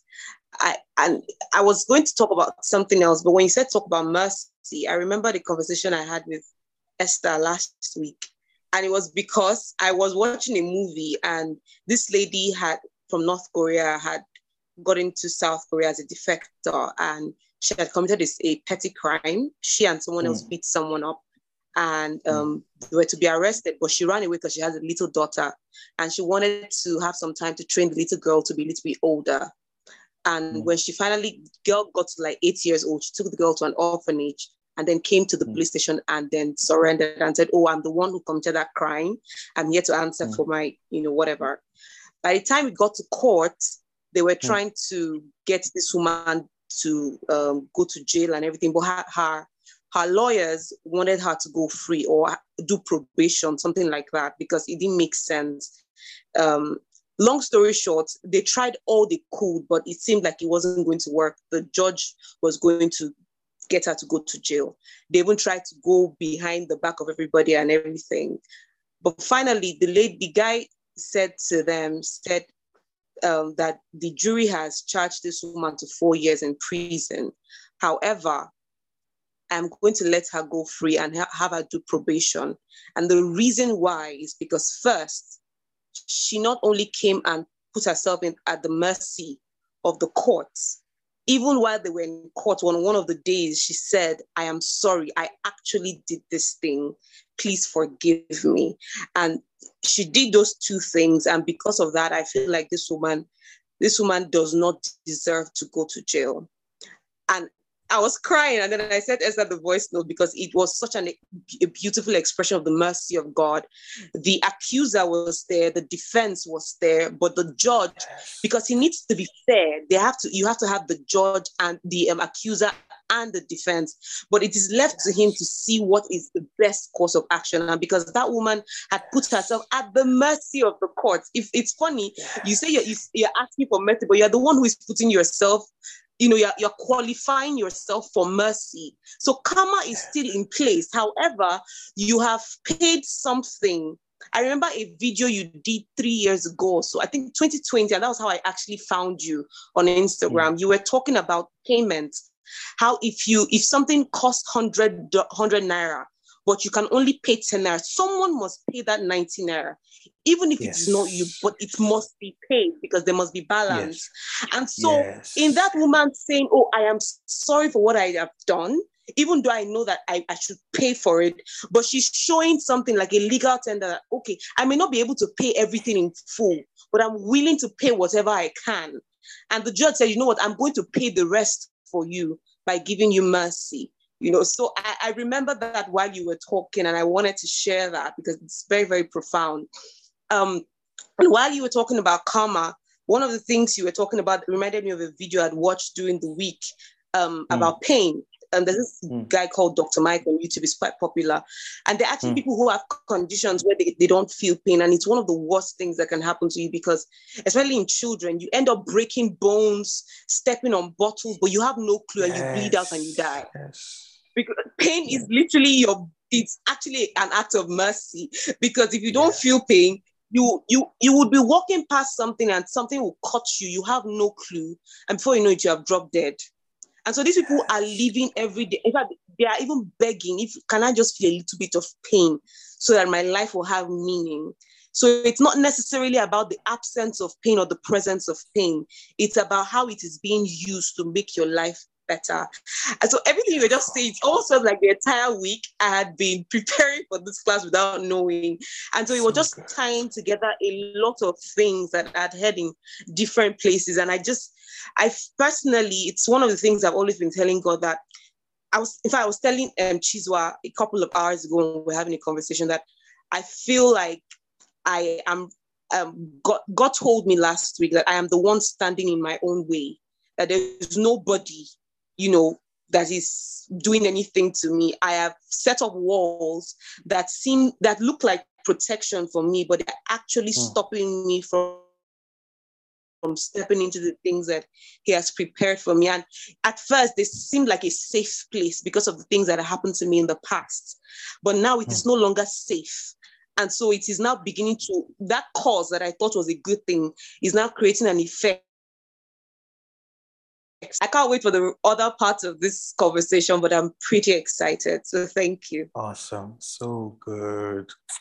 So good. So good. So good. God bless you. Confidence. That was so good. So good. So good. So good. So good. So good. I want us all to write this. I want us all to write this that I'm about to say. And afterwards, we can meditate on it to have a deeper understanding. And when I say this, I want us to tell me whether it resonates as truth or not. The grace of God is the probation of God. I want us to write that down. And I want you to tell me whether that statement sounds true or not. The grace of God is the probation of God. Probation, not provision, probation. Probation.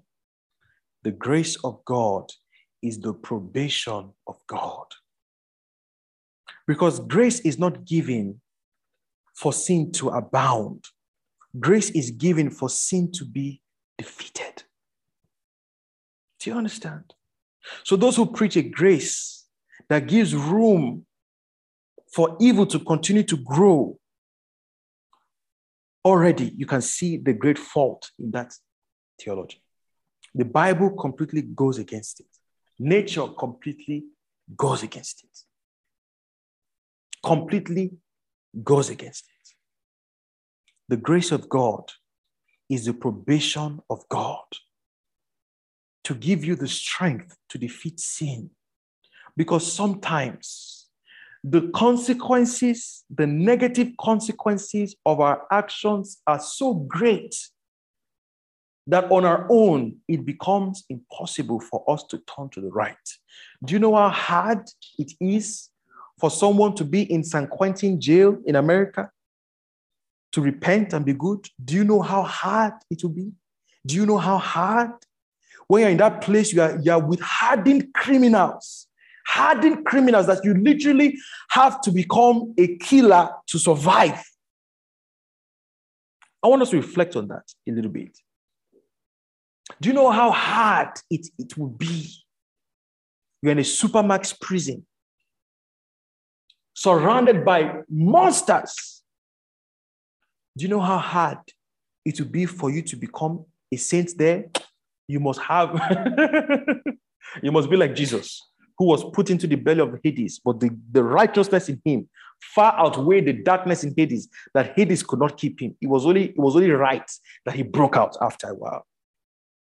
You must be like that because that consequence, that negative consequence becomes so intense that it becomes the very thing that impedes. Oh, God is so good. Hallelujah. There's something just said to me. God. Sorry, I'm so excited because whoa, this revelation that just came was too much. Oh, sorry, guys. Woo! I'm learning here too. You don't understand. I'm learning here, you know. In the creation of laws and policies, there's something that we call clauses, right? A clause is attached to a law or a contract in the event of some unexpected situations, right? So, for example, we have maybe the past uh, an abortion law that no longer should there be abortion in the country. When they put that kind of law, there have to be clauses that will state if this this this is the situation, then this comes into effect. Are you guys are you, are you seeing where I'm going? Do you see how deep it is? It's, it's deep, you know, because God God is like God. and God works in a lot of legality, right? Yes, abortion should be abolished, but there are cases of ectopic pregnancies. There are cases of, um, I mean, there are different names. I won't, I don't know much. I won't say I know much about all that, but there are different cases, right? In the event of this, then this can be overruled. So God knew very well that that law of karma, right? That law of karma, yes, it's made to keep life in balance and to teach people how to, at, on both sides, the law of karma, in giving positive consequences, it teaches people how to continue do, doing the right things. And also in giving negative consequences, it's supposed to teach people to do the right things. But sometimes, if the negative consequence is too much, it will make the person become hardened and eventually fall deeper into the darkness. For that reason, God made the clause of grace, right? And on the other hand, if the positive consequence is too much, it will make the person become acquiescent and forget themselves. Then God brought the clause of, well, affliction. You see? it sounds silly, but if you reflect on it, you see that it's very deep. Because Paul said that God gave me a thorn in my flesh, a messenger of Satan to buffet me, lest I exalt myself in the magnitude of revelations. Because someone like Paul, I mean, just forget about even anything spiritual. Raising people's children from the dead, healing someone's father of cancer, blessing people, teaching people for years. You can't imagine how much affirmation and validation he was getting from everyone around him. You can't understand.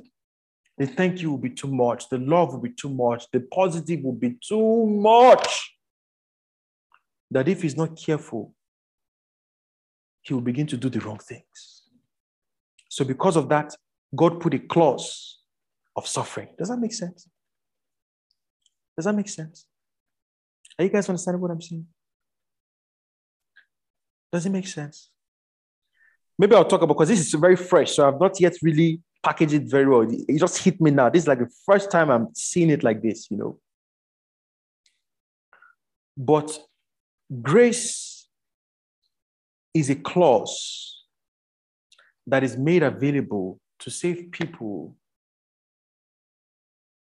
from a situation where a law that is meant to preserve them becomes the very thing that destroys them. So, God, in creating the law of karma, also saw that it wasn't absolute.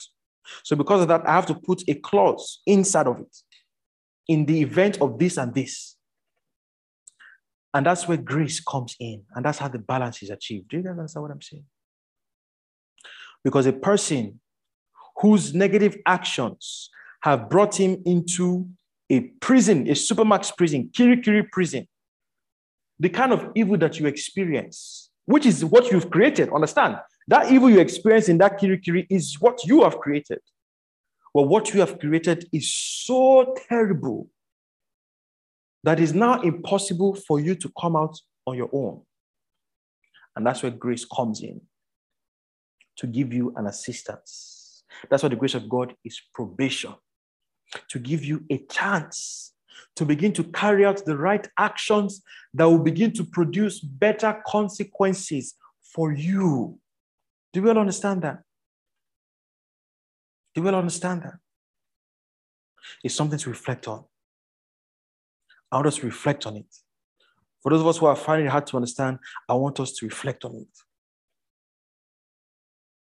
I once heard of a particular man who spoke about a cast of prophets, mystics, people who were very deep spiritually, who really attained so many heights. And he told me that there's something they developed in order to keep themselves on the ground. That from time to time, now this is not something that is a law, but these are people just de- develop different things for different purposes. He said there was something they started doing. From time to time, they'll cut their hand and they'll squeeze lemon inside of the wound so that they are feeling a lot of pain in their body. Because if not for that, they will be so high that they will be completely disconnected from everyone. And then they who are supposed to be a blessing become a curse because they will, they will be so detached because they are too high. They had to find a way to keep themselves down. Nothing was keeping them down again. They were too high. So they had to find ways to just keep themselves down. You know.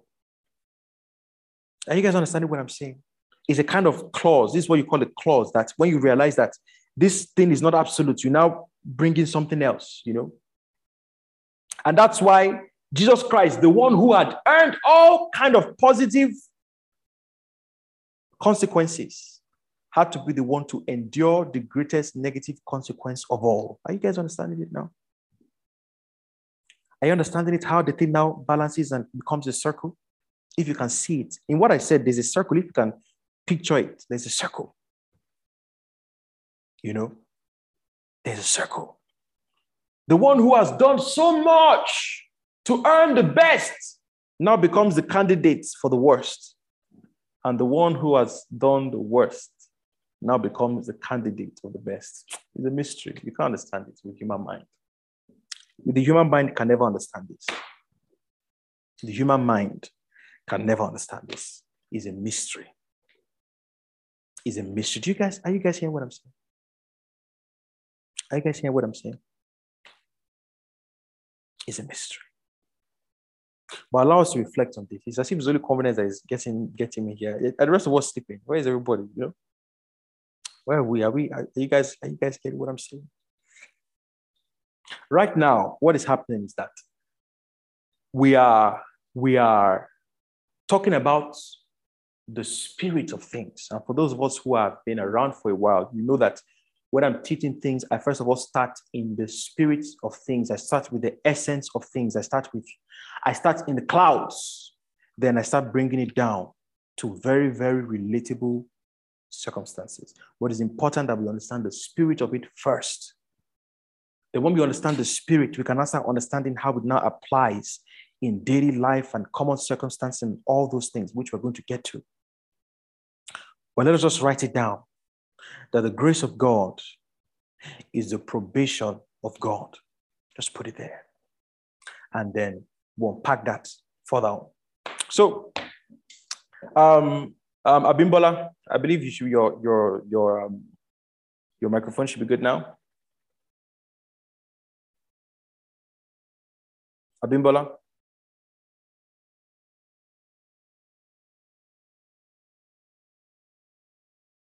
Abimbola, if you're able to speak. Abimbola? Okay, maybe he's not ready. Victor, Victor Winner. Thoughts, comments, yeah, questions? Yeah, thank you. Good evening. Are, are, are, you following me? Are you following? Yes, I am. Come on. Attentive. Attentively, yes, I am.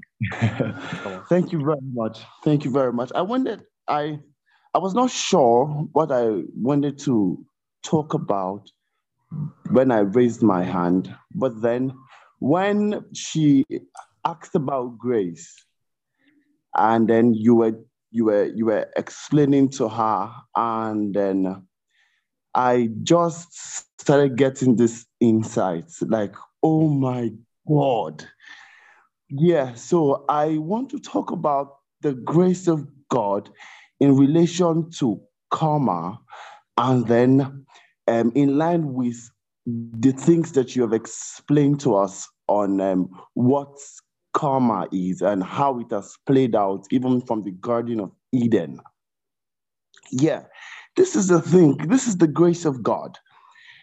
Adam was was sent out of the Garden of Eden because of, uh, no, as a result of the consequences of his action.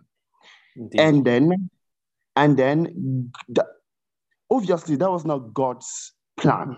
That was not what God wanted. That was not God's perfect will.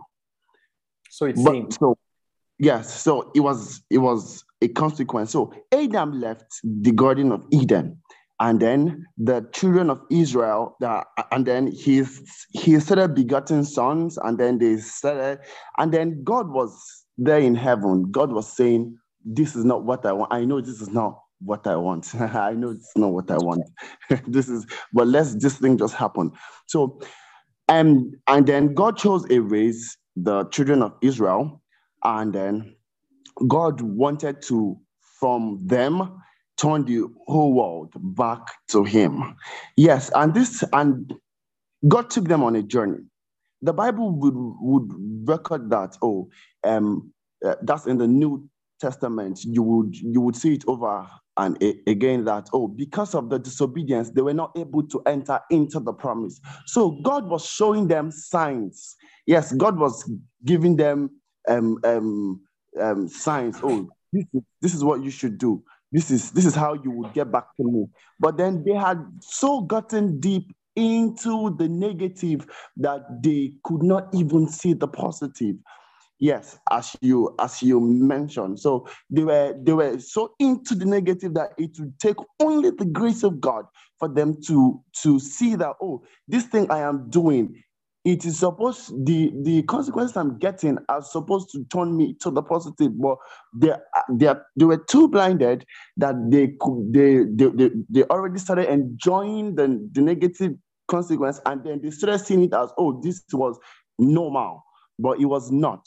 So God would God would then send the the Ten Commandments to them.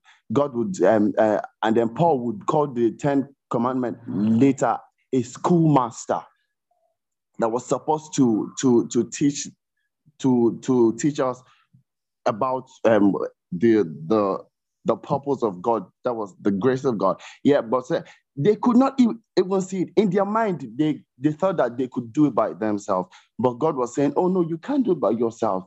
And then um, until this mercy came, Jesus Christ came. God had to in his mercy say that, oh, these people, they were they have gone too deep.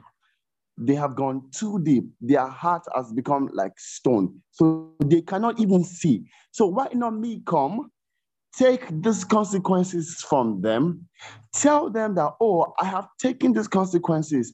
And then anybody that looks at it and say, oh, oh, God has taken this consequence. Okay, now, um, okay, now there's nothing for me to pay. Why not me just be why don't we just accept this thing and then follow God? And um, that person would be saved. But anybody that does not, that still decides to remain blinded, that person would still face the consequence of their sin. So I think that's what Indeed. mercy. Yes. So so I think I think I think that's how mercy works. And then also you mentioned about two extremes, the bad and then the good. So mercy was there to um okay the the extreme of the good. You know that assuming assuming that um, humans were able to to after they have gone so deep into sin they were able to now turn by themselves not god coming to turn them assuming they were able to now turn by themselves then there would i, I think we would we would there would there would be no need in quotes for God. Yeah, because it would not be by our power. So mercy still had to come to show even that, oh, you, you have been doing so good. But no, you you this good that you're doing is not enough. The that's God, God still, God was still in the center. So the mercy of God was was the ability for him to pay fully for what we were not able to pay for. And then the only way we'll be able to live in God's mercy or tap into that is if we accept that, oh, yes, I was not able to do this. And now God has helped me do it. So I will now rely fully on God. So that, I think that's the that's the idea of, God's mercy. And karma, karma is wait um, for the sake of time, we might have to yeah. stop there. Okay. Okay. Thank you very much. God bless you so much, Victor. That was so so good. Um, I mean, yeah, I I liked how you were trying to you know arrange the thoughts. Um, I mean, indeed, I mean, a very beautiful way we can look at it is, I mean, if we didn't look at it personally, right? And this was something to reflect on. If I bring all this to a very personal level, right? It gets to a point where someone has done so much evil, quote unquote, that they really and genuinely deserve a lot of evil in return. And a person who has done evil and know that they deserve a lot of evil in return, when goodness is given to them, and the, the, key word is someone who knows that they deserve evil, when good is given to them, there's something that happens. How many of us have had that experience before? When we know that we're truly deserving of a flogging from someone, maybe our friend, maybe our spouse, and we said something that we knew that this person should have finished me.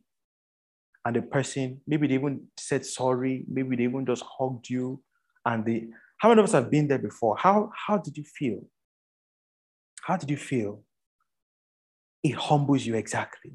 It humbles you. It, it breaks you to pieces. It breaks you to pieces.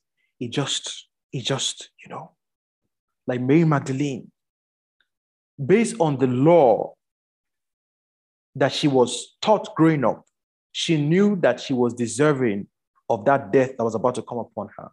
She knew that she was deserving of death. When Jesus Christ gave her life instead, he did something to her, something that she never forgot. When all the disciples had fled, she was there at the foot of his cross when he was dying because of the great mercy and grace that he bestowed upon her. And sometimes, when a people have so far gone into the left that we know that what they are truly deserving is evil in that moment. If they are aware of the evil they deserve, try giving them good. Try it in your marriages, try it in your friendships, you know. You have you ever had an experience when you and this person are arguing, you both you, you know this person is the wrong. And maybe you all of a sudden apologize for the wrong that you did, you don't see how their face will change. And they say, Oh, I'm sorry. Have you guys ever experienced that before? Have you experienced that before? Their face will just change because gratitude only happens when we receive what we haven't earned. If you receive what you've earned, it's justice. You're not grateful, it's justice. I worked for 30 days, I deserve this particular salary. It's justice. There's nothing to be grateful for, right? When you get less than you deserve, now that's injustice. But when you get more than you deserve, that's gratitude. Right? You know you you you, you deserve 300,000 naira at the end of the month, 200,000 naira, 100,000 naira at the end of the month. When all of a sudden your boss says, ah, I loved your work ethic this month. I'm so impressed by it. You know what? I want to encourage you. Here is a bonus of 250,000. How would you feel in that moment? So grateful. You don't necessarily feel grateful for your salary because you work for it, right?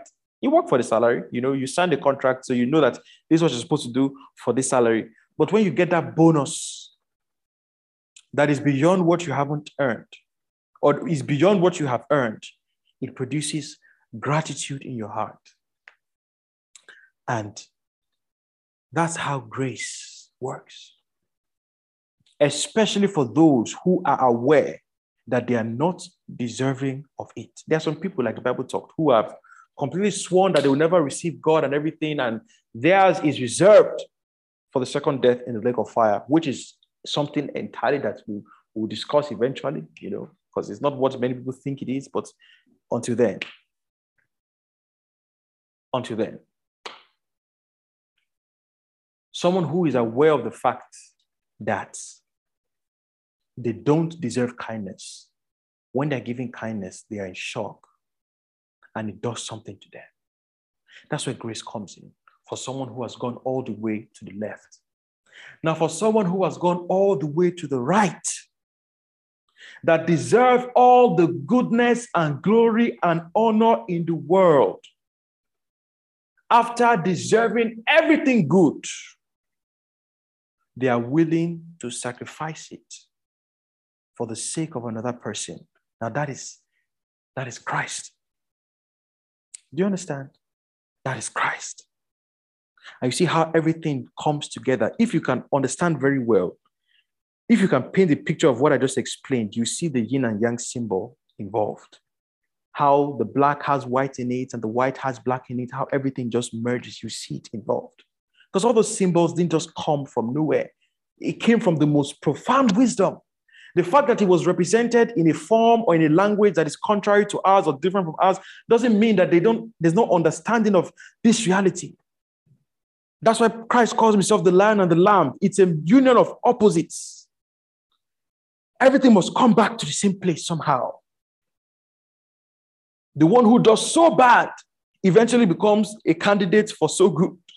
And the one who does so good becomes a candidate for so bad. It's a mystery. And I want us to reflect very deeply on it, especially when God tells us to have to show grace to someone who truly is deserving of ruin. They are really deserving of ruin. And that's what you need to understand because they wouldn't need grace if they were righteous.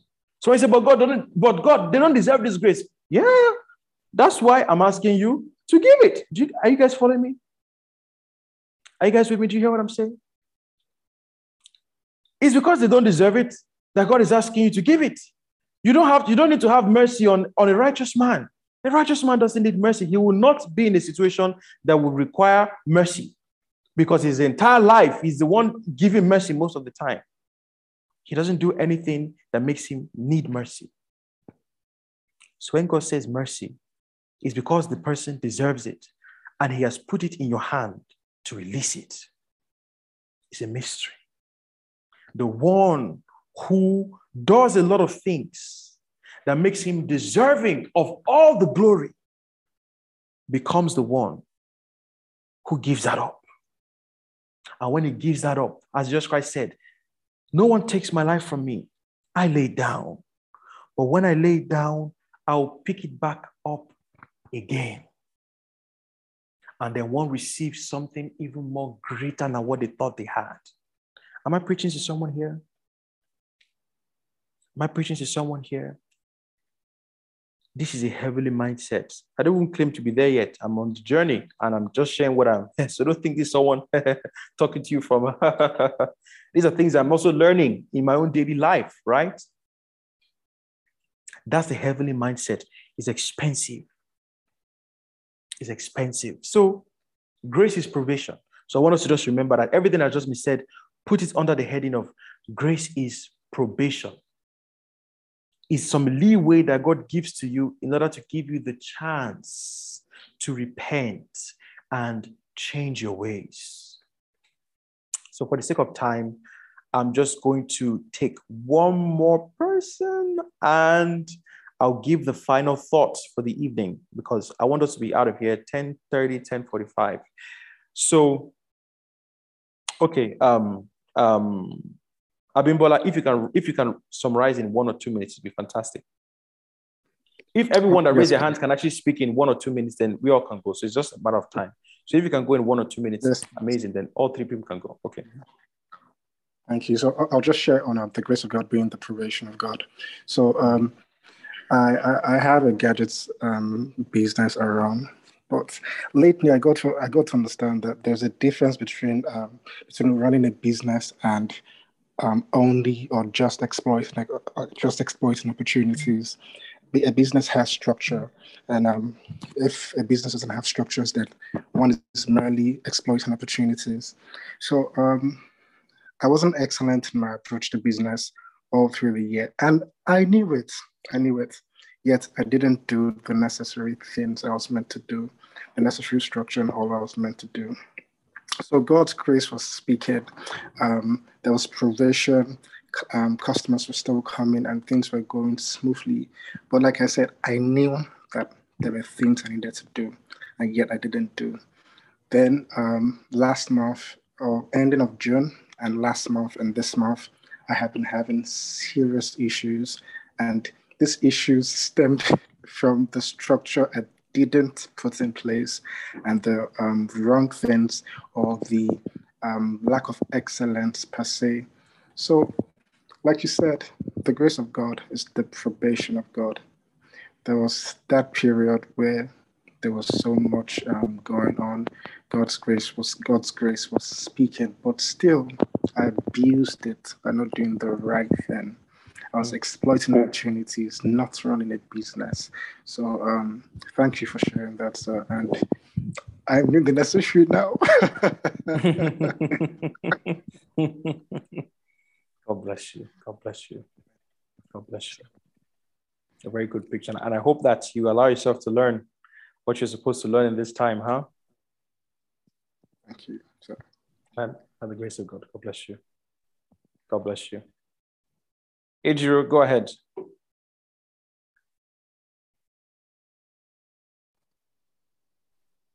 Uh, good evening. Good evening. Can you hear me? Yes, I can hear you. How are you? Fine, thank you. Um, so Guys, Idri is my baby sister, by the way. so all those times when you hear me talk about my baby sister, this is she. Go on. okay, so I have a point regarding um, the grace of body's probation and the necessary pain. So, so, I had a recent experience where I had it was I can call it a nervous system of function basically, mm. where uh it felt like my leg I felt pain in my leg like my leg was broken, but there was hmm. nothing mm. wrong with my leg, and mm. in that moment I actually understood how pain worked. That hmm. what was happening now was literally against the purpose of what God had designed pain to be. Because if I hmm. had actually broken my leg, pain is to show me don't walk on that leg. Like I kept getting signals of don't walk on the leg, it's broken. If you walk, you are aggravated. But I knew nothing was wrong with my leg, so I kept walking. But if I had actually broken it, pain would save my life in that moment. That don't walk on this, you will further aggravate the issue. Stop. And it made me understand that God really, there's nothing unnecessary, right? Because what I was feeling at that point, I can call it a dysfunction of what God designed. But if I were to actually break my leg and feel pain, that was the function that God designed. Like, as terrible as that situation is, that was the function that God designed to actually save and help me, right?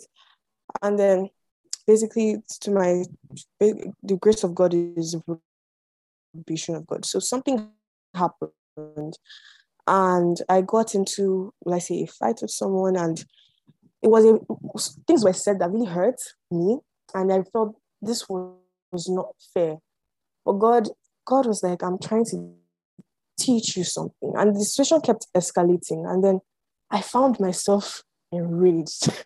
I found myself with so much anger. I was so upset.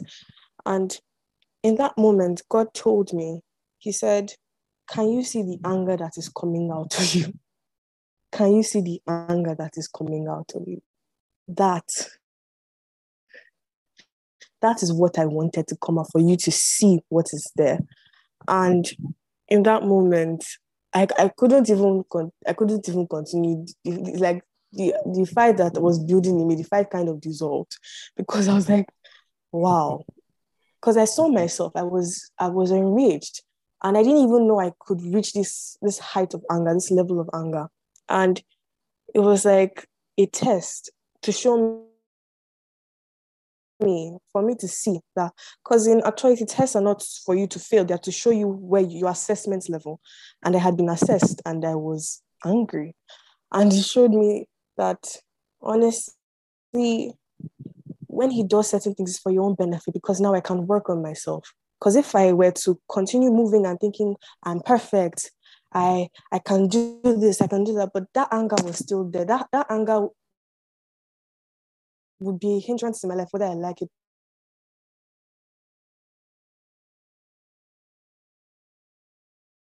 We lost you. We can't hear you. We lost you, Ejiro. Ejiro, we can't hear you. Is it just me okay? Can you guys hear her? No, we can't. Okay. No, okay, we can't. So Okay, okay, I think our network is down. Adrian, we lost you. Okay. Okay. Okay, maybe we'll just move forward. Adrian, can you hear us? Okay, so, okay, I think our network is bad, so she went off. Well, yeah, that's absolutely, um, that's absolutely true. Um, Adrian, are you back? If you're back, you can unmute your microphone. Yeah, I'm back. Uh huh. Sorry, what was the last thing you heard, please? You were talking about um, you're talking about how you saw the anger come inside, come outside of you, and you saw that that was um, something that God wanted you to see. So around, around there. Oh yeah. So when I saw that pouring out of me, like I couldn't even continue. I didn't even have the will to continue fighting because I was like, this is bad. This is bad. And I saw at that moment that this was a test to show me where I was, my assessment level. And I was and I saw where I was and I was like, I need to deal with this for me to continue to progress in life.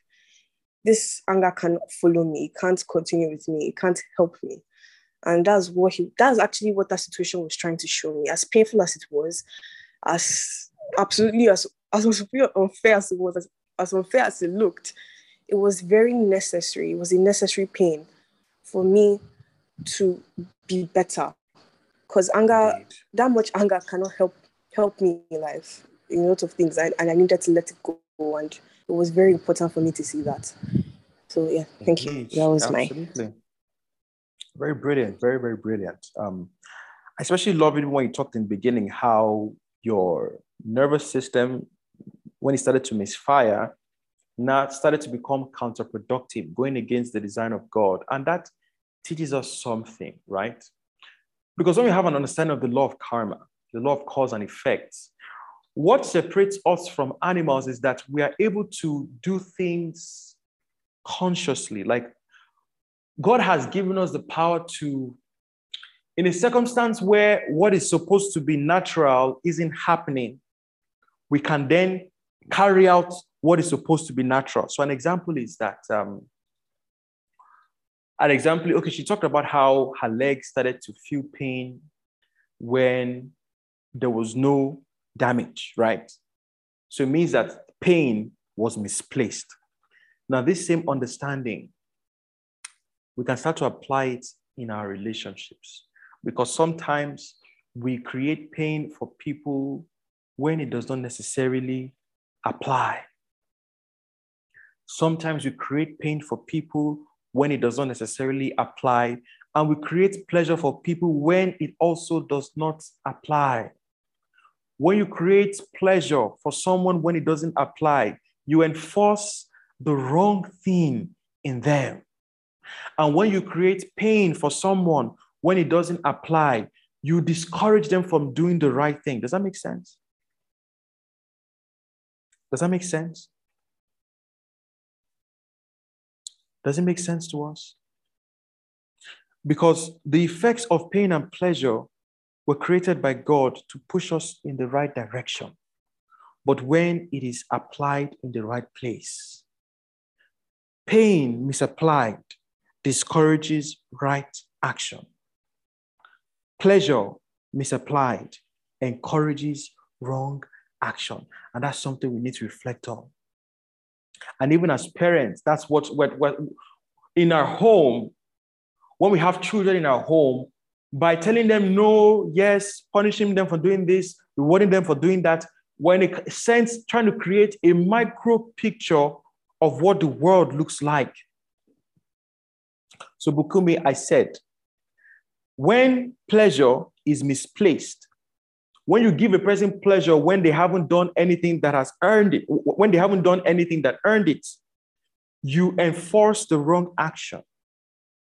When you give a person pain when they haven't earned it,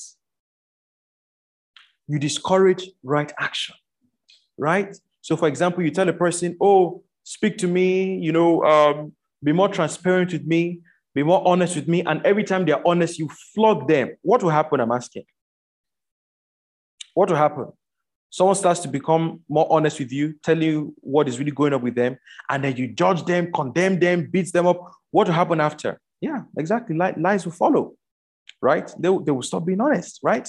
Because you have given a negative reaction to something that deserves something positive. So the whole one of the one of the purposes of understanding this law is how to now become conscious participants of the law of karma. When in our own, we, we, we, we don't just leave it to chance. We don't wait until something bad happens to us before we start to feel sorrowful for a wrong deed. Does that make sense? Because now we are willing compliance with the law. Does it make sense? That before someone even praises you for doing something good, you feel great. Does that make sense? Because you're not a conscious participant of the law and you're not waiting for someone on the outside to do something to you. You, are, you already feel it from the inside of yourself. You're not a conscious participant of the law of karma. Because some of us, if someone doesn't praise us, we will continue doing it. Right?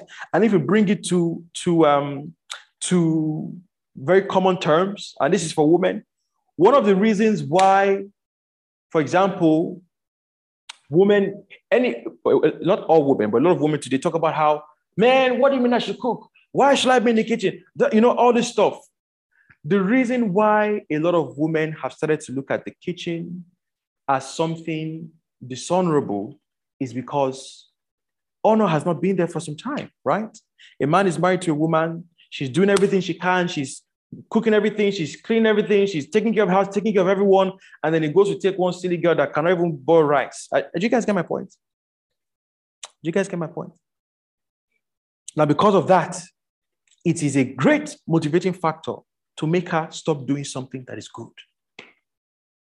Right? Because it's a good thing to want to care for the home. Not saying that that's all a woman should do, right? Because we're in a world that's completely different from 200 years ago, right? But if a woman stops taking care of the home because she thinks it's something degrading, then there's a, there's a misunderstanding that has happened. And as much as men have a heavy role to play in undoing that mindset that we created, the woman also has that role to play in taking control of her own destiny. And even though there isn't praise here, I still do it because this is right. Do you guys get what I'm saying? And applies to every other thing in life. Because sometimes people will not praise you when you do the right thing, but you still have to do it anyway and still find that joy in yourself because you know that this is right. That's part of being a conscious participant of the law of karma. And at the same time, you've done something wrong. No one around you knows it's wrong. No one can see it. Like maybe you go to a supermarket and they give you extra change. No one knows, right? No one, at least at that point in time, will punish you. But because you understand that law, you inflict that punishment on yourself now and then do the right thing. You feel that sorrow now and then do the right thing before the sorrow comes. Do you understand? When you're a conscious participant of the law, the law does not need to flog you. You, you already do it to yourself. Nothing has to happen in, in, in, in, um, in nature. Indeed, Abimbola, godly sorrow. You know? When you instill the law upon yourself, nothing has to happen on the outside to try and bring you back. You've already become a law within yourself. Your conscience within you has begun to balance you out and make you feel pain where you ought to feel pain I make you feel joy where you ought to feel joy. I mean, that's the purpose of parenting actually to teach the children when to feel joy and when to feel pain. And that's why we flog them. Why do we flog children, right? Even though, as we're, as we're in, in, in the 21st century, we're, we're beginning to realize that there are many other ways to correct a child than flogging, many other ways, right? To be honest, I mean, growing up, flogging was not as great a torture as staying in your room when all my friends are playing outside. Who can relate to what I'm talking about?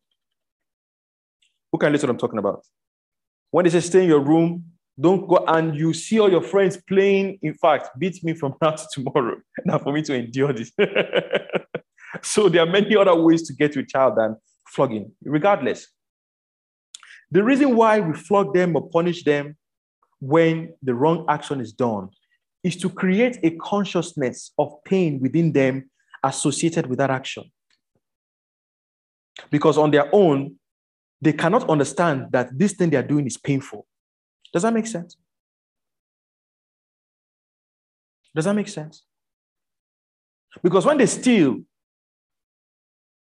from the divine point of view, if you do something that will sooner or later cause you pain, you have already done a painful thing. If you are wise, you already know that, ah, as I've stolen, this is a painful thing before the pain comes. Because if pain is guaranteed, then you might as well treat it now as though the pain has come. Does that make sense? Does that make sense? So a child has not yet associated pain to stealing. They don't know that stealing is a painful thing because they are not yet old enough to know that if you go and steal outside, maybe in the market, one person, it just takes one person to say, ole, ole, ole, ole, and everybody gathers around you to beat hell out of you. At that age, they don't know that. But when you flog them every time they steal, or you give them a correction, or sometimes even forgive them, different ways, they start to attach the right thing to certain actions. And before nature has to bring that punishment upon them, they already start to feel it here now, and they begin to align themselves. That's how. That's that's that, that's what was supposed to do with children in the home, and that's what God does to us to make us conscious, conscious participants of the law. And someone asked a very beautiful question, and that was amazing. Egono said, Can one say being a conscious participant makes one no, no longer under the law? Flesh and blood did not reveal this to you. Exactly. Exactly. Because the law is not made for someone who is lawful. The law is made for the lawless. Maybe someone can even post that scripture for us. The law is not made for the lawful person. The law is made for the lawless person. Just like mercy isn't made for the lawful person, mercy is made for the lawless person. So when we begin to develop that law on the inside of ourselves, where from inside of us, we're beginning to adjust and align and correct ourselves. We don't need any external correction. When we were young, they needed to brush our teeth. They needed to give us a shower. They needed to tell us to brush our teeth and tell us to have a shower. But when the understanding of the purpose of taking a bath and brushing our teeth entered inside of us, did anyone have to ask us to do all those things? Right? No one. Because that knowledge had now rested inside of us. We became conscious participants of the law. Indeed, Abimbola, if we judge ourselves, no one will judge us and we will not even be judged by anyone. Right? if you develop that nature of knowing when you're in the wrong, when someone calls you out, you will not be offended. Isn't it true or false? You won't be offended and you won't even need it because before they already called it out, you have seen it and you've already started repenting. But it's the one who is unable to see their wrongs that when someone calls them out, they'll be very, very offended by it. You see. One of the reasons why God starts to teach us the law is for us to become conscious participants of the law. And this is the second half I will just touch on today. This, uh, this second half I will just touch on today. And the next installment of this lecture will go further. Because all this I'm saying now is actually foundation. It gets very, very deep and very, very spiritual. But as you know, I love to take my time to unpack things so that it leaves a long lasting imprint in our minds, that we have solid understanding. God wants to make us conscious participants of the law. Do you understand? That's why Peter, James, John, the first time they flogged them, they rejoiced in the temple that they were counted worthy to suffer for the glory of Christ. And that's why Jesus Christ as well, when Mary came and poured oil on his head, he didn't argue with her, isn't it? Because some of us, if someone does us kindness, say, ah, why you don't do it? To I be true of us, guys. How many of us are such people? That we don't even know the goodness that we deserve. How many of us are such people? I'm asking. Well, I don't I don't expect us to to raise our hands, you know, except you are bold enough to say that, you know. But how many of us are such people that we feel uncomfortable when people start to be kind and nice and you know do something like a, a repayment for, for a good, you know, a good work. You know, we start to feel ah somehow bad and everything, you know. It's something to reflect on. Because ultimately, all these things that we're teaching about is actually supposed to influence our day to day lives. Indeed, Fiona, when they reverence us, you know, we have to know that. You know, we have to know that. We have to know, oh, this is something that has been earned and enjoy it. Enjoy it to the point that it is, it, that it is, um, what can I say? Enjoy it to the point that it is, let me say, use word true because you need to know when someone has has has given you more than you have earned because that's the point where they will lead you to destruction. You know like they say they can clap you to your grave? You have to know when this clap has gone beyond what belongs to you. Do you guys understand what i'm saying? And you know when that person even though what they're doing is nice they're actually breaking the law of karma in this moment. And they are going to put me in trouble. Indeed confidence they will increase your debt portfolio. You need to be aware when the pleasure you're getting is too much and you by yourself put some of it away. Do you guys understand what I'm saying? Is this making sense? Are you guys following? Is everyone following? You know?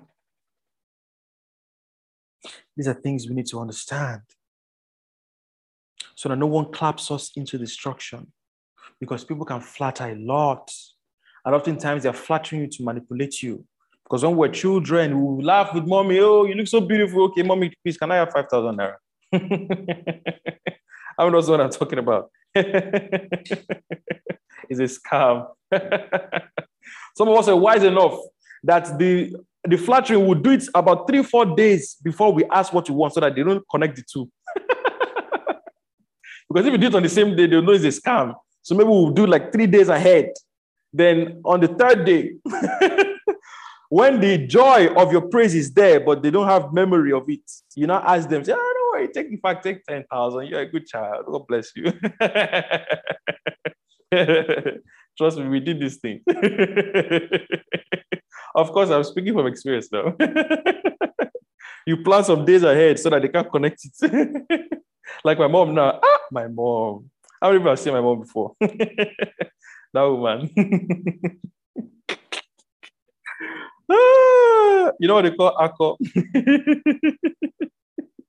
she likes it. Eh? Ah, my mom, if she wants to just brighten her, they just say, like, ah, you look so lovely. Look at your dress. Say, oh, really? The next thing, she not get up and go and look in the mirror and say, oh, wow, this, ah, let me tell you the story of this dress. so growing up, we just wash her. We just have to wash her very well we start to wash her, you know, ah, mommy, ah, mommy, you're looking too fine. This hair, when you, you know, wine her a lot, you know. In like two days now, you're not asked for what you're looking for.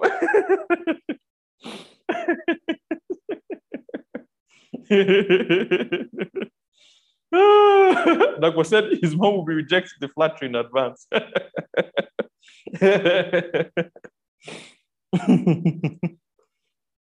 Indeed. you know, we have to be aware, you know, of when this clap is too much, this praise is too much, and also be aware of when this pain is too much or when it is deserving. You know, there was one time, and it's this same understanding of karma that helped me. There was one time about three years ago. This is when Esther and I first started knowing each other. I just came back to Nigeria and we just started seeing each other physically.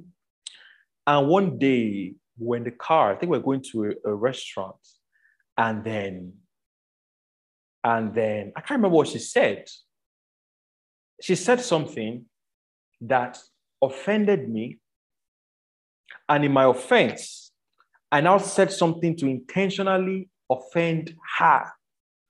When she now got very offended, she now said something to offend me even more. And when it came in that moment, I remembered karma and I knew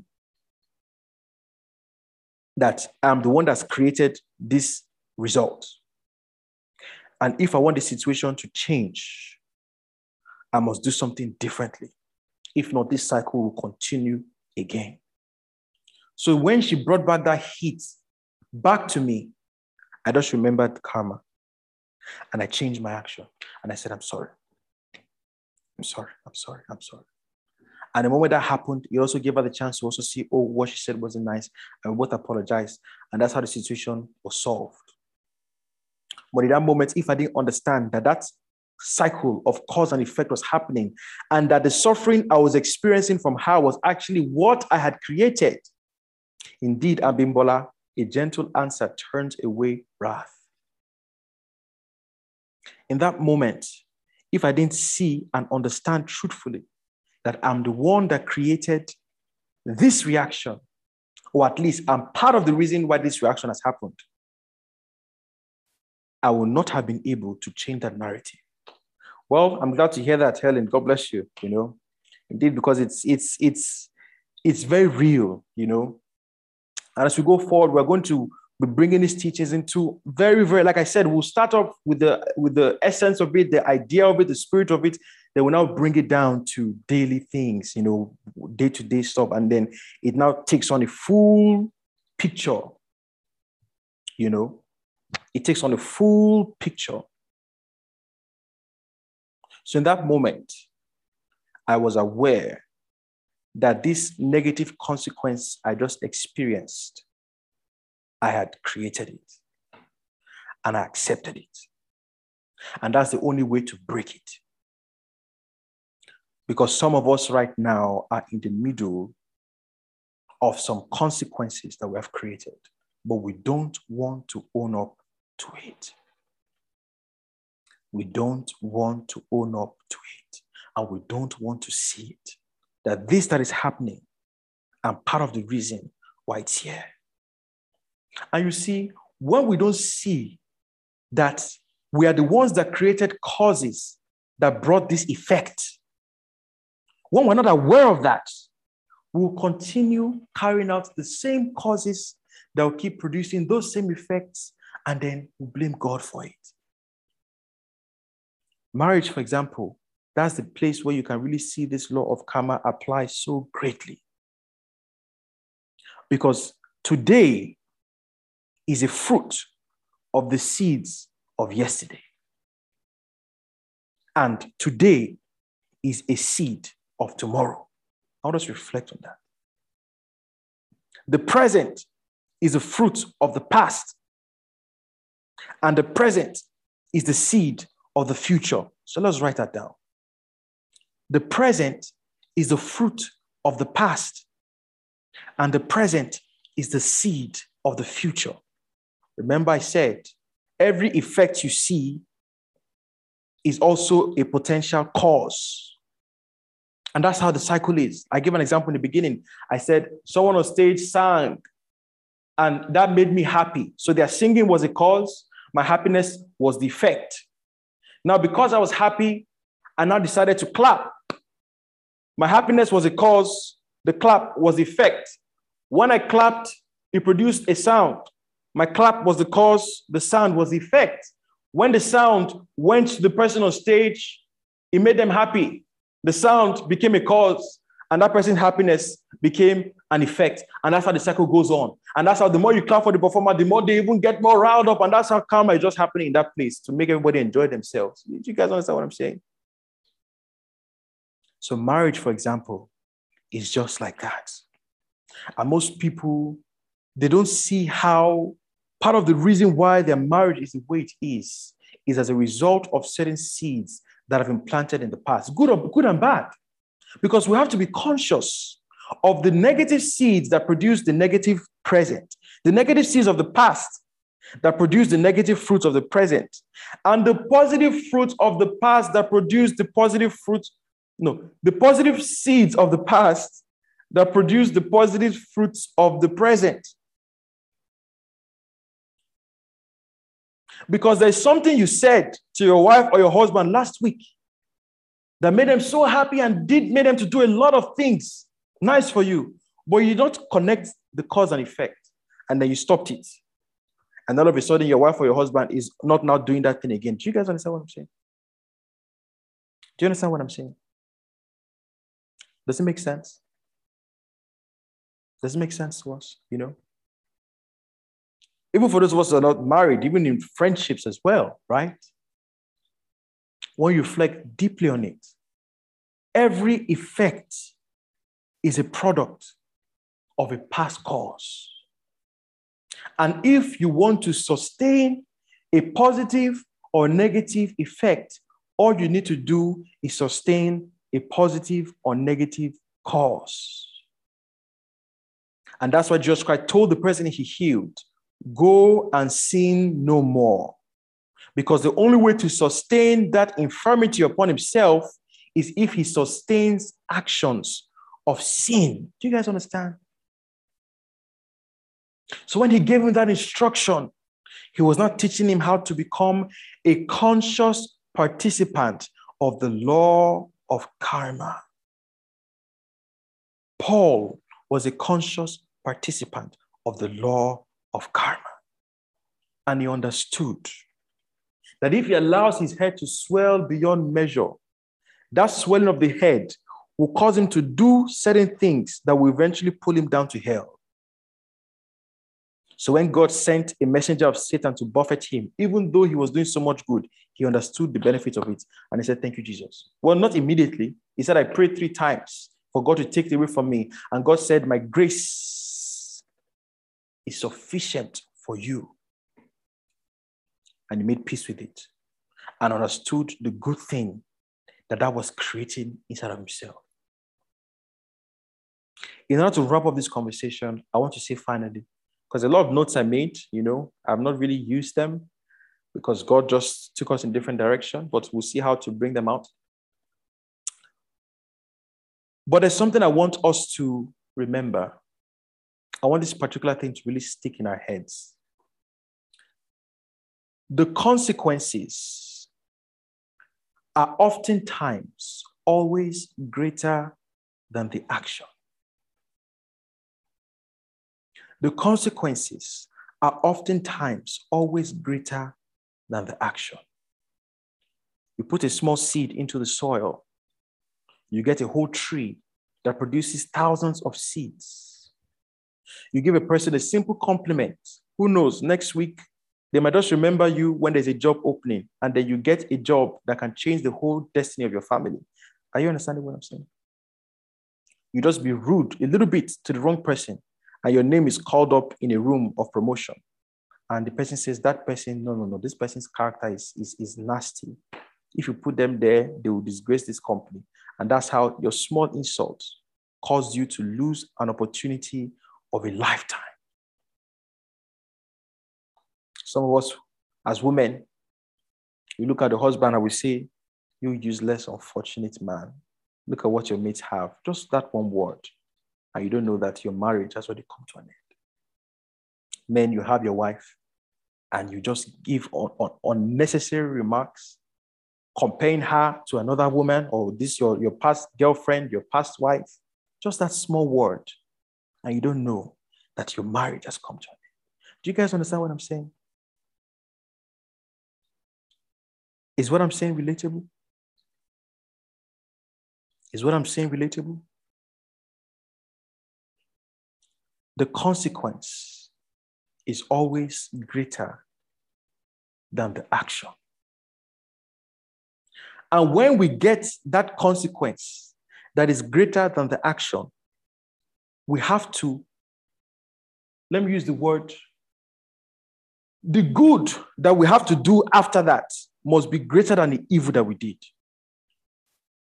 So if you tell someone, shut up, that's the evil that you did, and it produced a big reaction, you must you must say something to them that is like, if you compare it, is is twice as large. Ah, God help me, I'm looking for the right articulation. Who knows what I'm trying to say? Who knows what I'm trying to say? I'm, I'm trying to articulate. Who knows what I'm trying to say? Let me see if anyone is following. Who knows what I'm trying to say? You know? Who wants to give it a shot? Okay, so I said that. When, when you do something negative, it produces a reaction that is oftentimes greater than what you did. You put a small seed into the soil, you get a tree. You give a small compliment to your mother, you get 10,000 naira. You are rude to your mother, in fact, we all know the story. you say one small insult to your husband or your wife, your marriage is in jeopardy, right?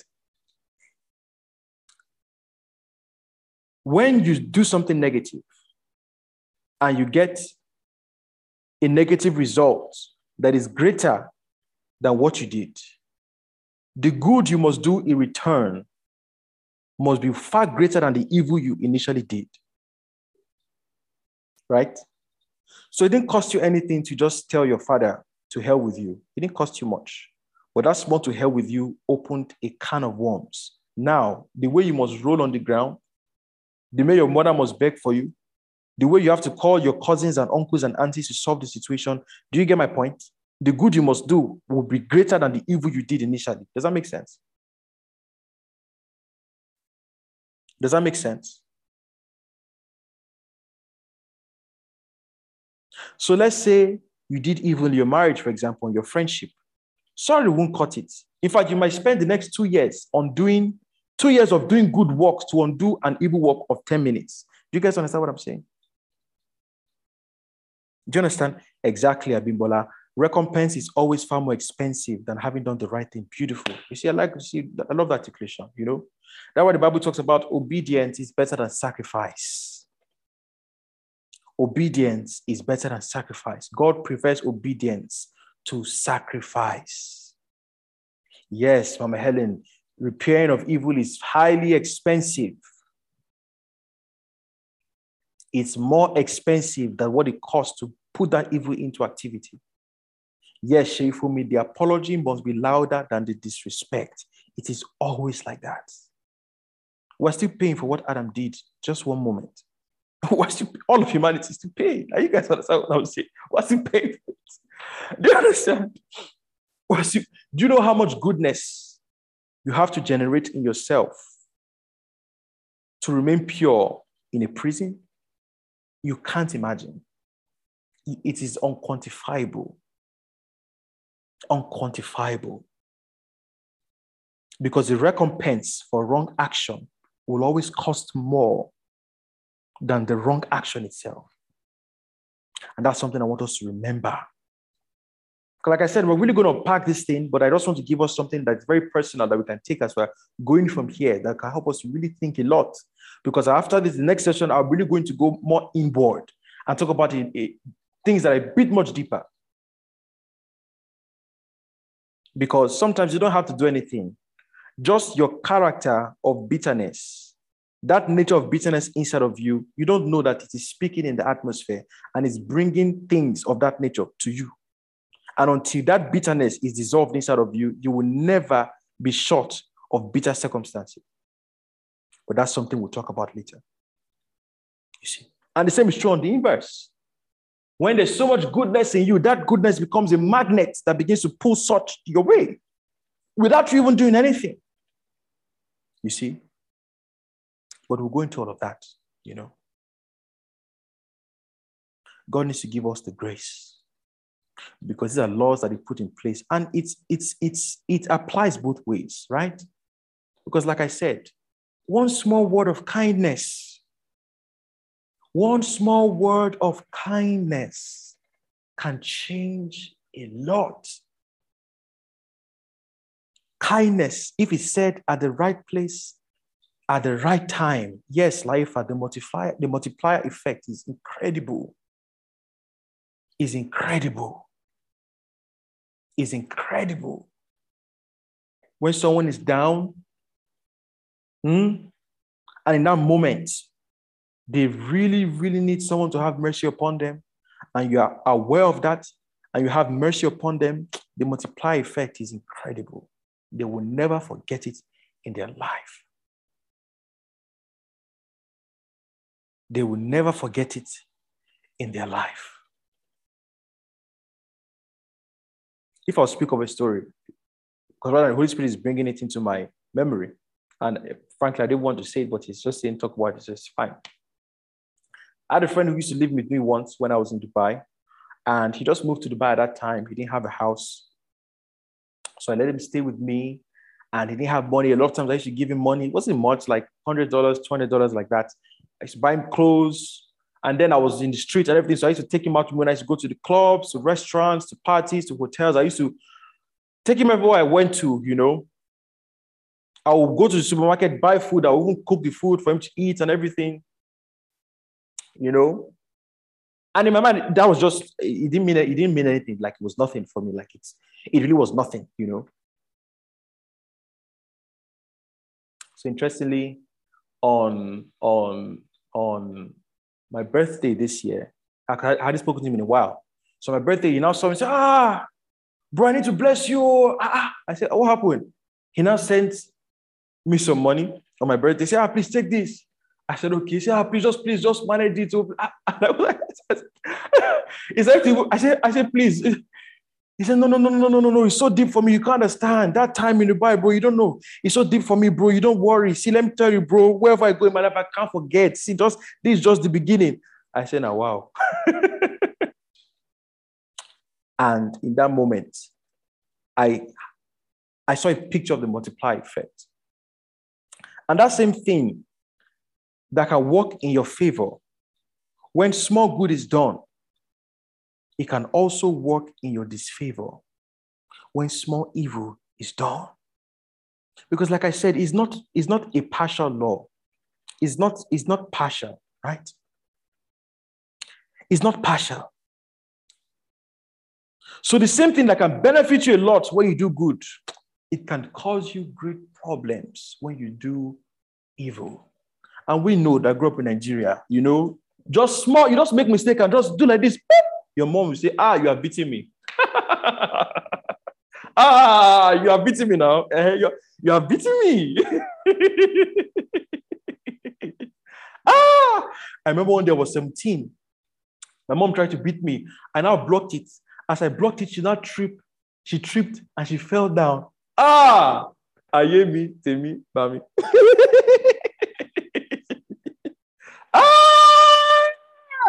As I saw her rolling on the floor, I say, Yay! ah, I say, don't be now. Have seen all those videos where they do like this and just disappear? Say, it go be. ah! ah! Gossip, I don't know how I escaped that day. No, she went, she went hot that day. Hey, bro. ah, life is really a testimony. Ah, she called police. Oh. she said, Ah, this boy has beaten me. He has beaten me. This boy has been, look at I fell down. He has beaten me. Must come and carry this boy. I'm telling you. I'm telling you. She called and said, please send pickup now. She called the DPO and said, send pickup to carry this boy has beaten me. Ah, I must save me this house. Oh. He has beaten me. Hey, I just went upstairs because I knew. Because that day I was arguing with her and, I knew I just went upstairs. I said, God, I'm, I said to, I just left her and went to go and beg God. By the time I came downstairs, God had already touched her heart. And then she had called them off. She was ready to send me into the trenches. they would have dealt with me, bro. and she would have done that woman, she would have done it with her full chest. You know, you know, small. Because that day, I can't remember what she said. I got offended and I said something in response. And of course, spirits, the small is it will be the reaction will we know this. we know this. just a small, just just do your shoulder anyhow. Ah.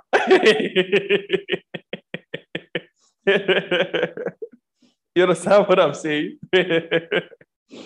you know, the reaction is oftentimes greater than the initial action. Jesus and the 12 disciples, did not just 13 people? How many people did they talk to directly in all their lifetime? Were they up to 100,000? Not even near. But look at the multiplier effect. Do you guys hear what I'm saying? Look at the multiplier effect. Look at the multiplier effect.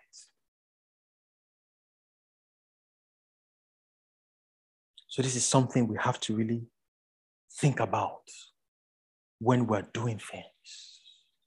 Every action. Have you noticed that every time you choose to procrastinate and you choose laziness over work, it creates an even more aggressive cycle of laziness. How many of us know what I'm talking about?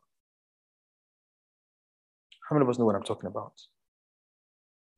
Your procrastination of one day leads to an effect of three days of procrastination. That three days leads, leads to an effect of one week procrastination. Before you know it, your whole life is gone. And what you're supposed to do, you don't do it. It's something for us to really think about is something for us to really think about. It multiplies. The effect is always significantly greater than the cause. And the strength to undo two weeks of procrastination, we know it now. it, is, it, it has to be a power that is greater than that desire to procrastinate. It has to be greater. It must be greater.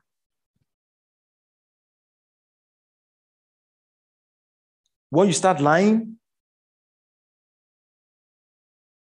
before you can start telling the truth again, you need a power that is a, a desire to tell the truth that is greater than your desire to lie. It must be greater and it will cost you more to align yourself back.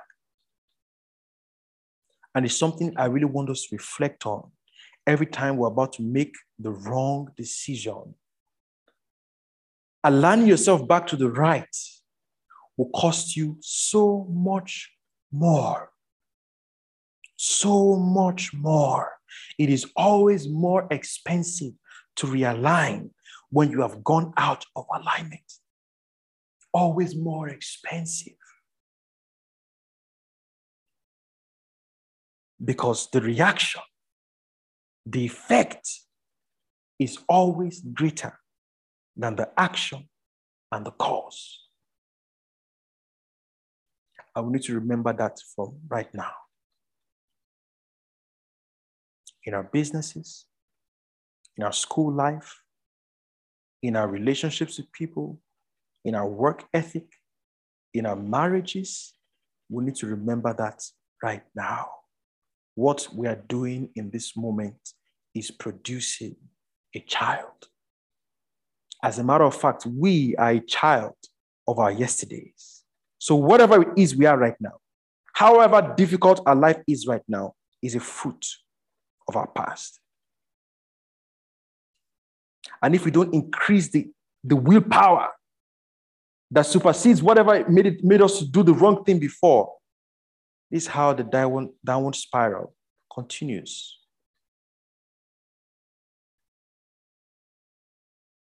We have to become conscious participants of the law.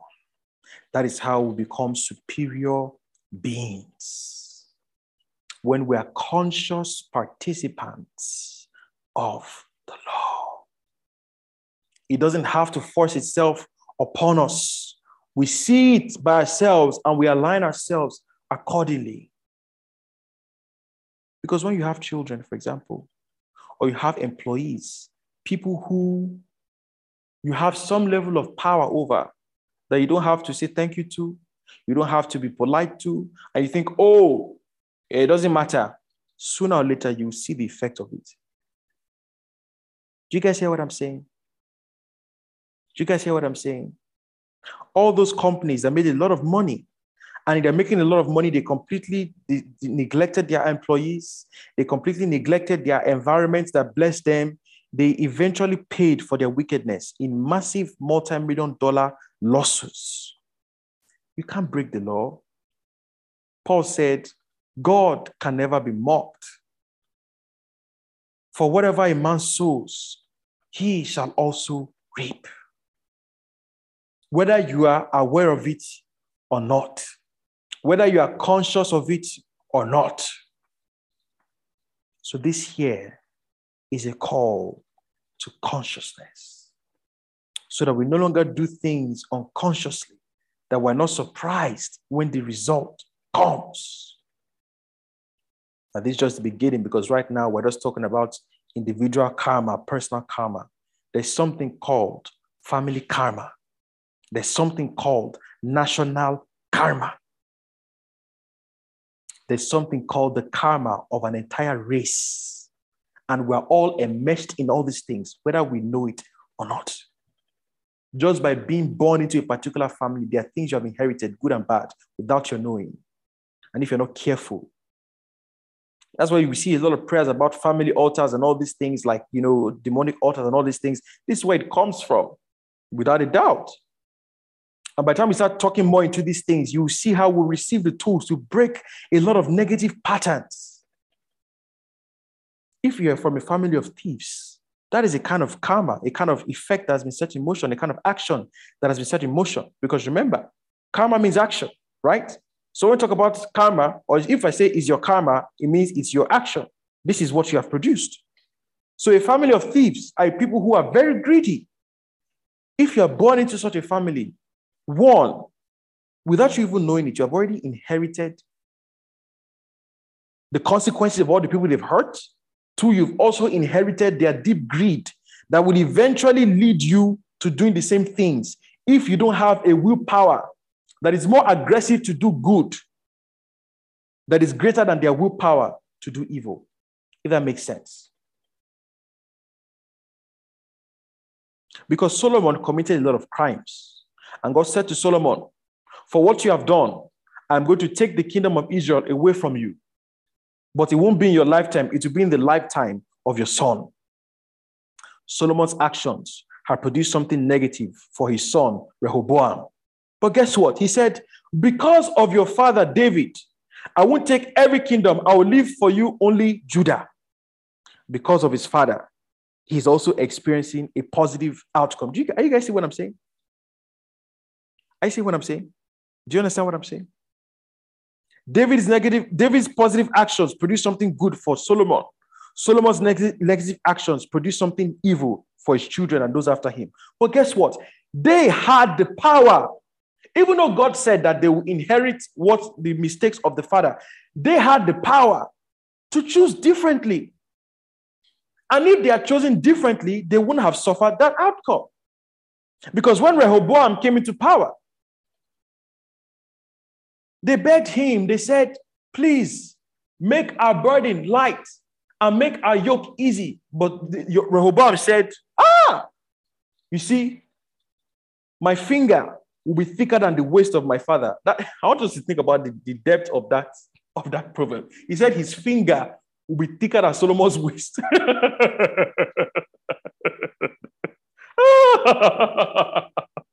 he said, you, you think you have seen grace. Where Solomon grace end? In fact, my own self.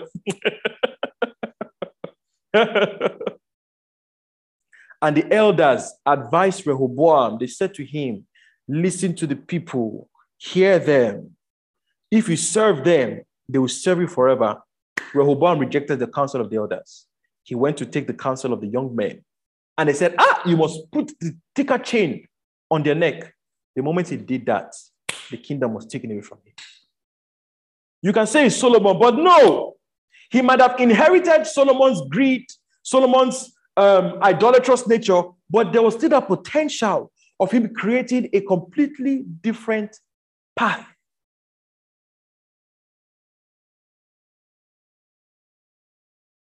But he chose not to. Because when we talk about family karma, and again, these are things that we'll, we'll enter into a lot more going forward. It talks about you being born in the midst of certain kinds of influences, whether it be influences for good or influences for evil. Because of what those before you have done, they have already created a certain reality that you must endure and work with. The same way as you are now, everything you are doing is creating a certain reality that those who come after you must endure and work with. So before you say it's unfair, as you are, there are certain things you have done that, that has guaranteed problem for your descendants. I'm telling you the truth. So for those of us who are hearing this, and the first thing we're doing is, oh, my parent is my parent, that you better realize that your life has already begun. And before you say, my parents, what they didn't do, you better become conscious of what you are doing, even in this time. Do you guys hear what I'm saying? Do you understand me? Do you understand what I'm saying? Are you all with me? Are you all with me? So these are things that will unpack much further as we go forward. Because many families are going through a lot of issues. They are in a lot of jeopardy, many marriages, many businesses, many relationships, because there is no understanding of karma. And people are not conscious participants of karma. Sometimes the suffering a family is going through is to teach them a particular lesson that they need to learn in order to edit a particular corruption in their soul. If they don't learn it first before changing their circumstance, if they're so focused on changing their circumstance before addressing that corruption in their soul, even if their circumstance changes, they will find themselves back in that pit. And I use O.J. Simpson a lot as an example. He made a lot of money as an American footballer. He made a lot of money, right? But that poverty, that corruption in his soul was not dealt with. That corruption that kept the black people in the dirt, he didn't deal with it. And eventually, that corruption met him up on the mountain and it eventually pulled him down. He cut off his wife's head because she was cheating on him. Cut her head and shot the boyfriend to death. He managed to escape jail time that time, about 15 years later. He tried to, I don't know whether he did some, tried to, people stole his, his properties. He now went to try and get it back with force. They put him in jail for 10 years for armed robbery. Look at R. Kelly. The corruption in the soul, he didn't edit it before he struggled to get into money and break out of his family poverty. He didn't, first of all, address the poverty within. And even if he made that money externally, the internal poverty brought him back to ashes because there was no understanding of karma. So quick to change circumstances before you first of all understand why. There's a reason it's here. There's a reason it's here. Before you are quick to say, Nigeria make money, let's understand why we're here in the first place. Let's understand why we're here in the first place.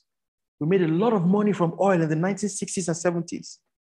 What's the first thing we did? We went to show our former bosses that we can buy house where you sleep. You see that slavery mentality? You see that low self-esteem? We went to London, Billionaires Row, Kensington Street, bought houses there to show you that yes, you oppressed us before, now we'll come and own land in your house. Instead of developing their own country. Look at UAE. See what they did with the same oil money. They created new opportunities for the creation of wealth. Nigeria exhausted almost all. And most of it was rooted in low self esteem that has still not been addressed. These days, you speak Yoruba in Nigeria, they say that you are an uneducated person. They will call it vernacular. You speak your Igbo language, they will insult you that you are ras. Do you, do you see that? Is a white man like that? They will speak their Italian wherever they are, speak their French wherever they are, speak their Chinese wherever they are to heaven with you.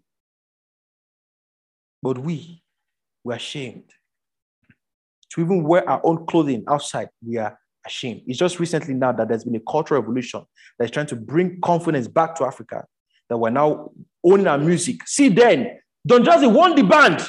He told him, don't go there. Those people, they don't let them come and meet us. If we work very well here, eventually they will come and pursue us for our music. Is that not what's happening today? Not glorifying it, but you understand the point I'm making. Is that not what's happening? Are they not all rushing here to come and make songs with us? But look at D'banj now. Where is he? He's gone. He went to go and be dancing in Kanye West's video. Did even give him one song.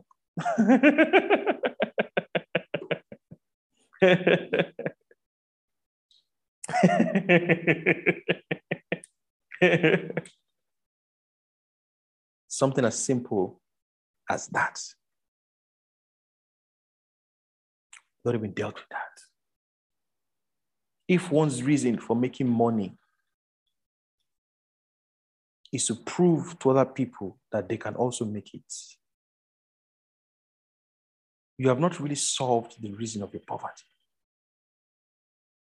And if you will make money with that mindset, poverty is coming for you sooner or later. And if you are lucky, the poverty that will come for you is the poverty where you lose money.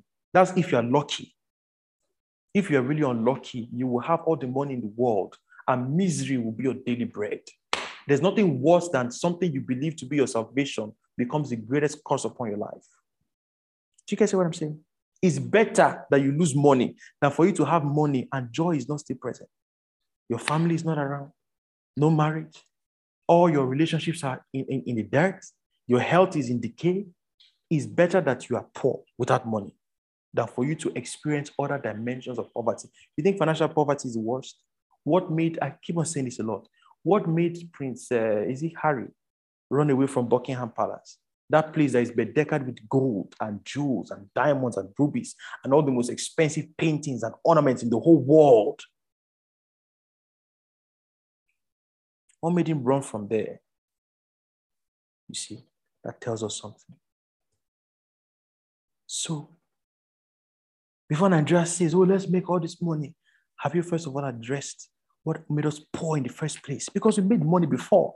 Money wasn't the issue because we made money before. Why did we come here? If that isn't solved, we're going to come back here again.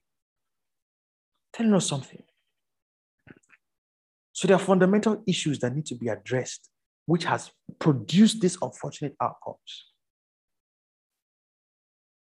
But by the grace of God, we shall talk more on all these things. So, in a nutshell, to bring this session to a very beautiful close, the word karma means action and every action produces a reaction. Every action produces a reaction, and it is a law that God brought into existence for the preservation and continuity of life. It's not to punish anyone. It's also not to, it's not to punish anyone. It's actually to bless you, to uplift you, to uplift you, to make your life full so when a negative consequence comes, is to teach you how to do things that will produce good things for you. So the law of karma is not retribution, it's actually the law of life. When your stomach begins to have cramps, when you've eaten rotten food, it's a blessing. Because if it doesn't have that cramp, that rotten food will still do what it's going to do in you. It will still kill the body. So you're lucky that you have that reaction of throwing up and going to the bathroom. You're very lucky. Because if that mechanism wasn't there, well, we know what happens next. You see? So the law is for our benefit. It's for our benefit. Grace is the probation of God. It gives us some leeway in order to correct ourselves and begin creating better actions that will produce better consequences for ourselves. It's a leeway. That's grace. It's like a, it's like a loan. Grace is a loan from God. Grace is a loan from God. That's another dimension again. Grace is a loan. You are poor, you don't have money, but you have an idea that can start a business, but you don't have money. God is now, God now gives you the money to start the business so that you can make money, pay your loan, and then make profit after. That's grace. But those who collect loan and you eat it in one night. well done, sir. That's the mistake people make with the credit system. You think the credit system is for you to go and eat your whole life in one night. That's something they teach about financial literacy. Hmm?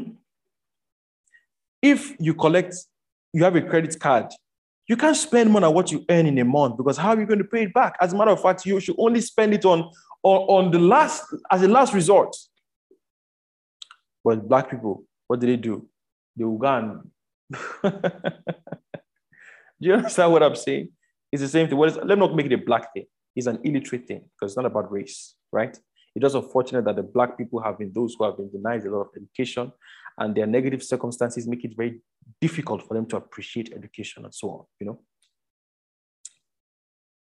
So grace is a loan from God to help us to begin to make the right investment in the right places that, it, that will eventually bring us into profit. And we as people have to become conscious participants of the law of karma. That we don't have to wait for something negative to come before we realize that this is already a painful situation. That we don't wait until the blessings come, that we know that this is a blessed situation. The one who sows good, sooner or later, that good is going to come. That's just the law. That's just the law, consciously, unconsciously. The one who sows good things, eventually it comes to you. Whether it comes from this person in front of you or not is not the point. It will eventually come back to you. That's the way it is. And the same applies for the negative. So when you're doing good, rejoice in the fact that good is being done. It's his own reward. And when you've done bad, be sorrowful over the bad that you have done because that is his own reward. It will always come back. And finally, let us remember that every action produces an effect that is greater than it. The effect is oftentimes always greater than the cause. In karma, there's something called the multiplier effect. You see it with the seed in the soil, you see it with the sperm and the ovum. You see it with the match and uh, and uh, and uh, fire, the wildfire. The wildfire that happened in Australia two years ago. It was just two silly people doing small, small thing. That small thing set the whole place on fire. Small action, right? It's like a domino effect. So this is something for us to remember. In the next session, we're going to talk about we're going to talk about because when we talk about karma, understand we're already in the dimension of a lot of legality, right? So we're going to talk about a lot of legality. So in the next lecture, we're going to talk about a lot of what I would call our spiritual bank accounts. Because if we didn't, if there was nothing like spiritual bank accounts, there would be nothing like Christ came to pay our debts. True or false? True or false? True or false? If there wasn't something like spiritual profit or spiritual loss, there would not be need for someone like Christ, isn't it? So we must understand that all these economic principles is not only physical. As a matter of fact, the physical economic principles are a product of the economic principles that already exist in spirit. So we're going to be talking about that in the next lecture, and we're going to tie it up to paint something very beautiful to really give us a lot of practical and functional understanding that will definitely bring positive change into all our lives. So, on that note, people of God, today's session has come to a very beautiful end. How many of us feel enlightened? How many of us feel enlightened this evening? Hallelujah. Hallelujah. Hallelujah. Hallelujah. Hallelujah. Hallelujah. Hallelujah. Hallelujah. Awesome. Awesome. Awesome. Awesome. Please, I need the recording, please. No, don't worry. It's, it's, it's recorded on the podcast. So by tomorrow, it will be on the podcast. Okay. Yes, yes. Don't worry at all. Don't worry at all. God bless you. This was so oh. insightful. God bless you so much. God bless you too. God bless you too. Hallelujah. Hallelujah. So just to hear from us, um, in one minute, I would like three of us or four of us in one minute to say one thing that stood out to them in the course of this lecture. In one minute, say one thing that stood out to you in the course of this lecture. It's also helped us to recap, and it's also helped me to see how we're listening. So, who are the three, four people? Just raise your hand. Just raise your hand. I'd like to hear one thing that stood out to us over the course of this lecture. Abimbola, shoot.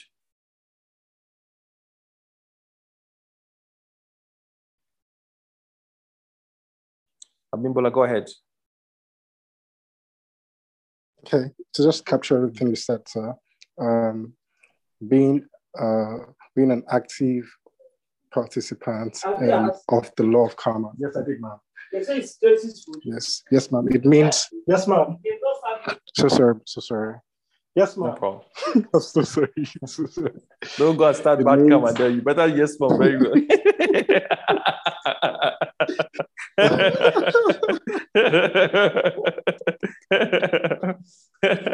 Go on, bro. To given food.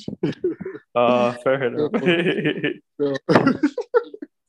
so me, me, me being an active participant of the law of karma means me affirming. Actually, put that in the comment section. Means then you can leave me alone.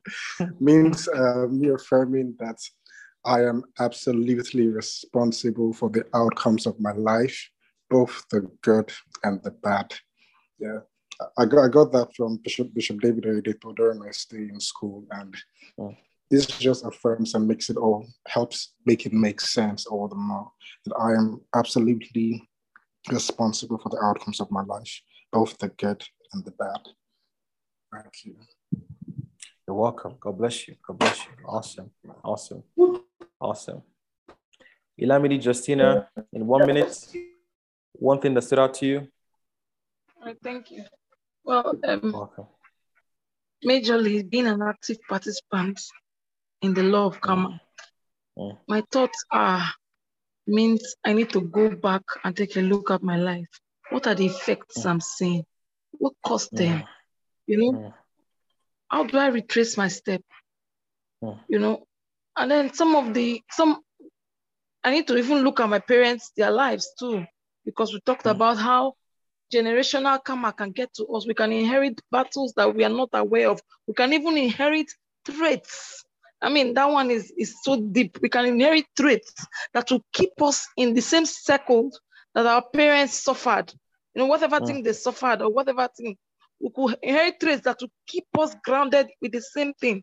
I don't want that for hmm. myself, neither do I want that for my child. So my hmm. take home is go back now, take a look at your life. The effects you're seeing, what caused it? You know, was it me? It is not me. Where is it coming from? You know, hmm. Well, I- I'm sure with the help of the Holy Spirit, I'll, I'll surely make some good progress after today. Thank you so much. God bless you. God bless you. God bless you. Hallelujah. Hallelujah. Dapo. Okay, good evening, Oshaka. Thank you very much. Good evening. So, what actually stood out to me during the course of the lesson was that for every action, there's a reaction. We know that earlier, but with respect to what we studied today, we found out that uh, what's it called? The law of karma. So everything that we do is a ripple effect of what has actually happened before. What if we respond based on the energy we receive? Let's say someone did something wrong. If we respond based on that wrong energy, like it's just going to keep compounding until it gets to a very yes. a very bad state. And also, you you, you spoke about the cherubims or the cherubims that were shielding Adam from entering the garden, hmm. that they were not just blocking from entering the garden, they were securing him from himself. Like he was not to be that version of himself before he was to enter the garden. So it was not that they were just securing him outside the garden, they were trying to um, help him to find himself before he comes into the garden. I'm not sure if I put that very well, but yes, um, yes, yes, that's that's the idea. So good, so good. Thank you Thank for that, Dapo. So good. God bless you. God bless you. So finally, Wura, then confidence, and then we call it a night. Wura? Okay, thank you. So for me, actually, one thing you said tonight that really, should I say, delivered me because I've been, mm. um, I have not really been sure. Like I've been so confused lately about, you know, the grace of God, and you know, knowing knowing that we have the grace of God, um, and then like the sin nature and like sin consciousness. Like okay, so you know, I can never make, I can never make, you know, God's standard so is it that, you know, because there are lots of teachings on um, Clubhouse. And, you know, I was almost convinced that, you know, we can never, we should, there's no point in even trying to kind of like get rid of like that sin consciousness or being sinful because that's just our nature. But thank God for God's grace because God's grace will abound. But when you said the grace of God is the probation of God, it gives it a whole new meaning. And it's like just because God's grace is available doesn't mean mm. that you know it's okay to keep on living in the flesh or or using the excuse of oh that's the fleshly nature that, that we're in on this earth and you know it's almost like we're bound to it so it gives me a reason to like strive to want to mm. be good because I've, I've just been because you know they'll say oh that's works that's works like you know so anyway yeah i still have a lot to like unpack in my mind but that mm. you know that really is I've learned a lot tonight. Thank you. I thank God. I thank God. God bless you. God bless you. God bless you. Confidence. I wasn't going to say anything, but just now something just struck me. Hmm. When we talk about, uh, when you were talking about being aware of hmm. how much evil or whatever you have done, that you are aware that, oh, I deserve this evil. And so mercy and grace usually applies in that circumstance. But I just realized that in this law of karma, if you're not aware, if you're not being an active, you know, or conscious participant, you go, they, carry you going, no, no, because you don't realize that there are things you are doing as a result of what, you know, because how much of what I'm, what the things I'm doing or the actions I'm, I'm carrying out are a result of what other people have done. So I'm busy living my life every day. I have no clue that I'm doing these things because somebody somewhere has been doing some things and it's affecting me. And I just feel cruising through life and feeling like, oh, it's not my fault. You know, we're just doing. And literally, you are going to the places that you have no clue about and you're just so mm. clueless.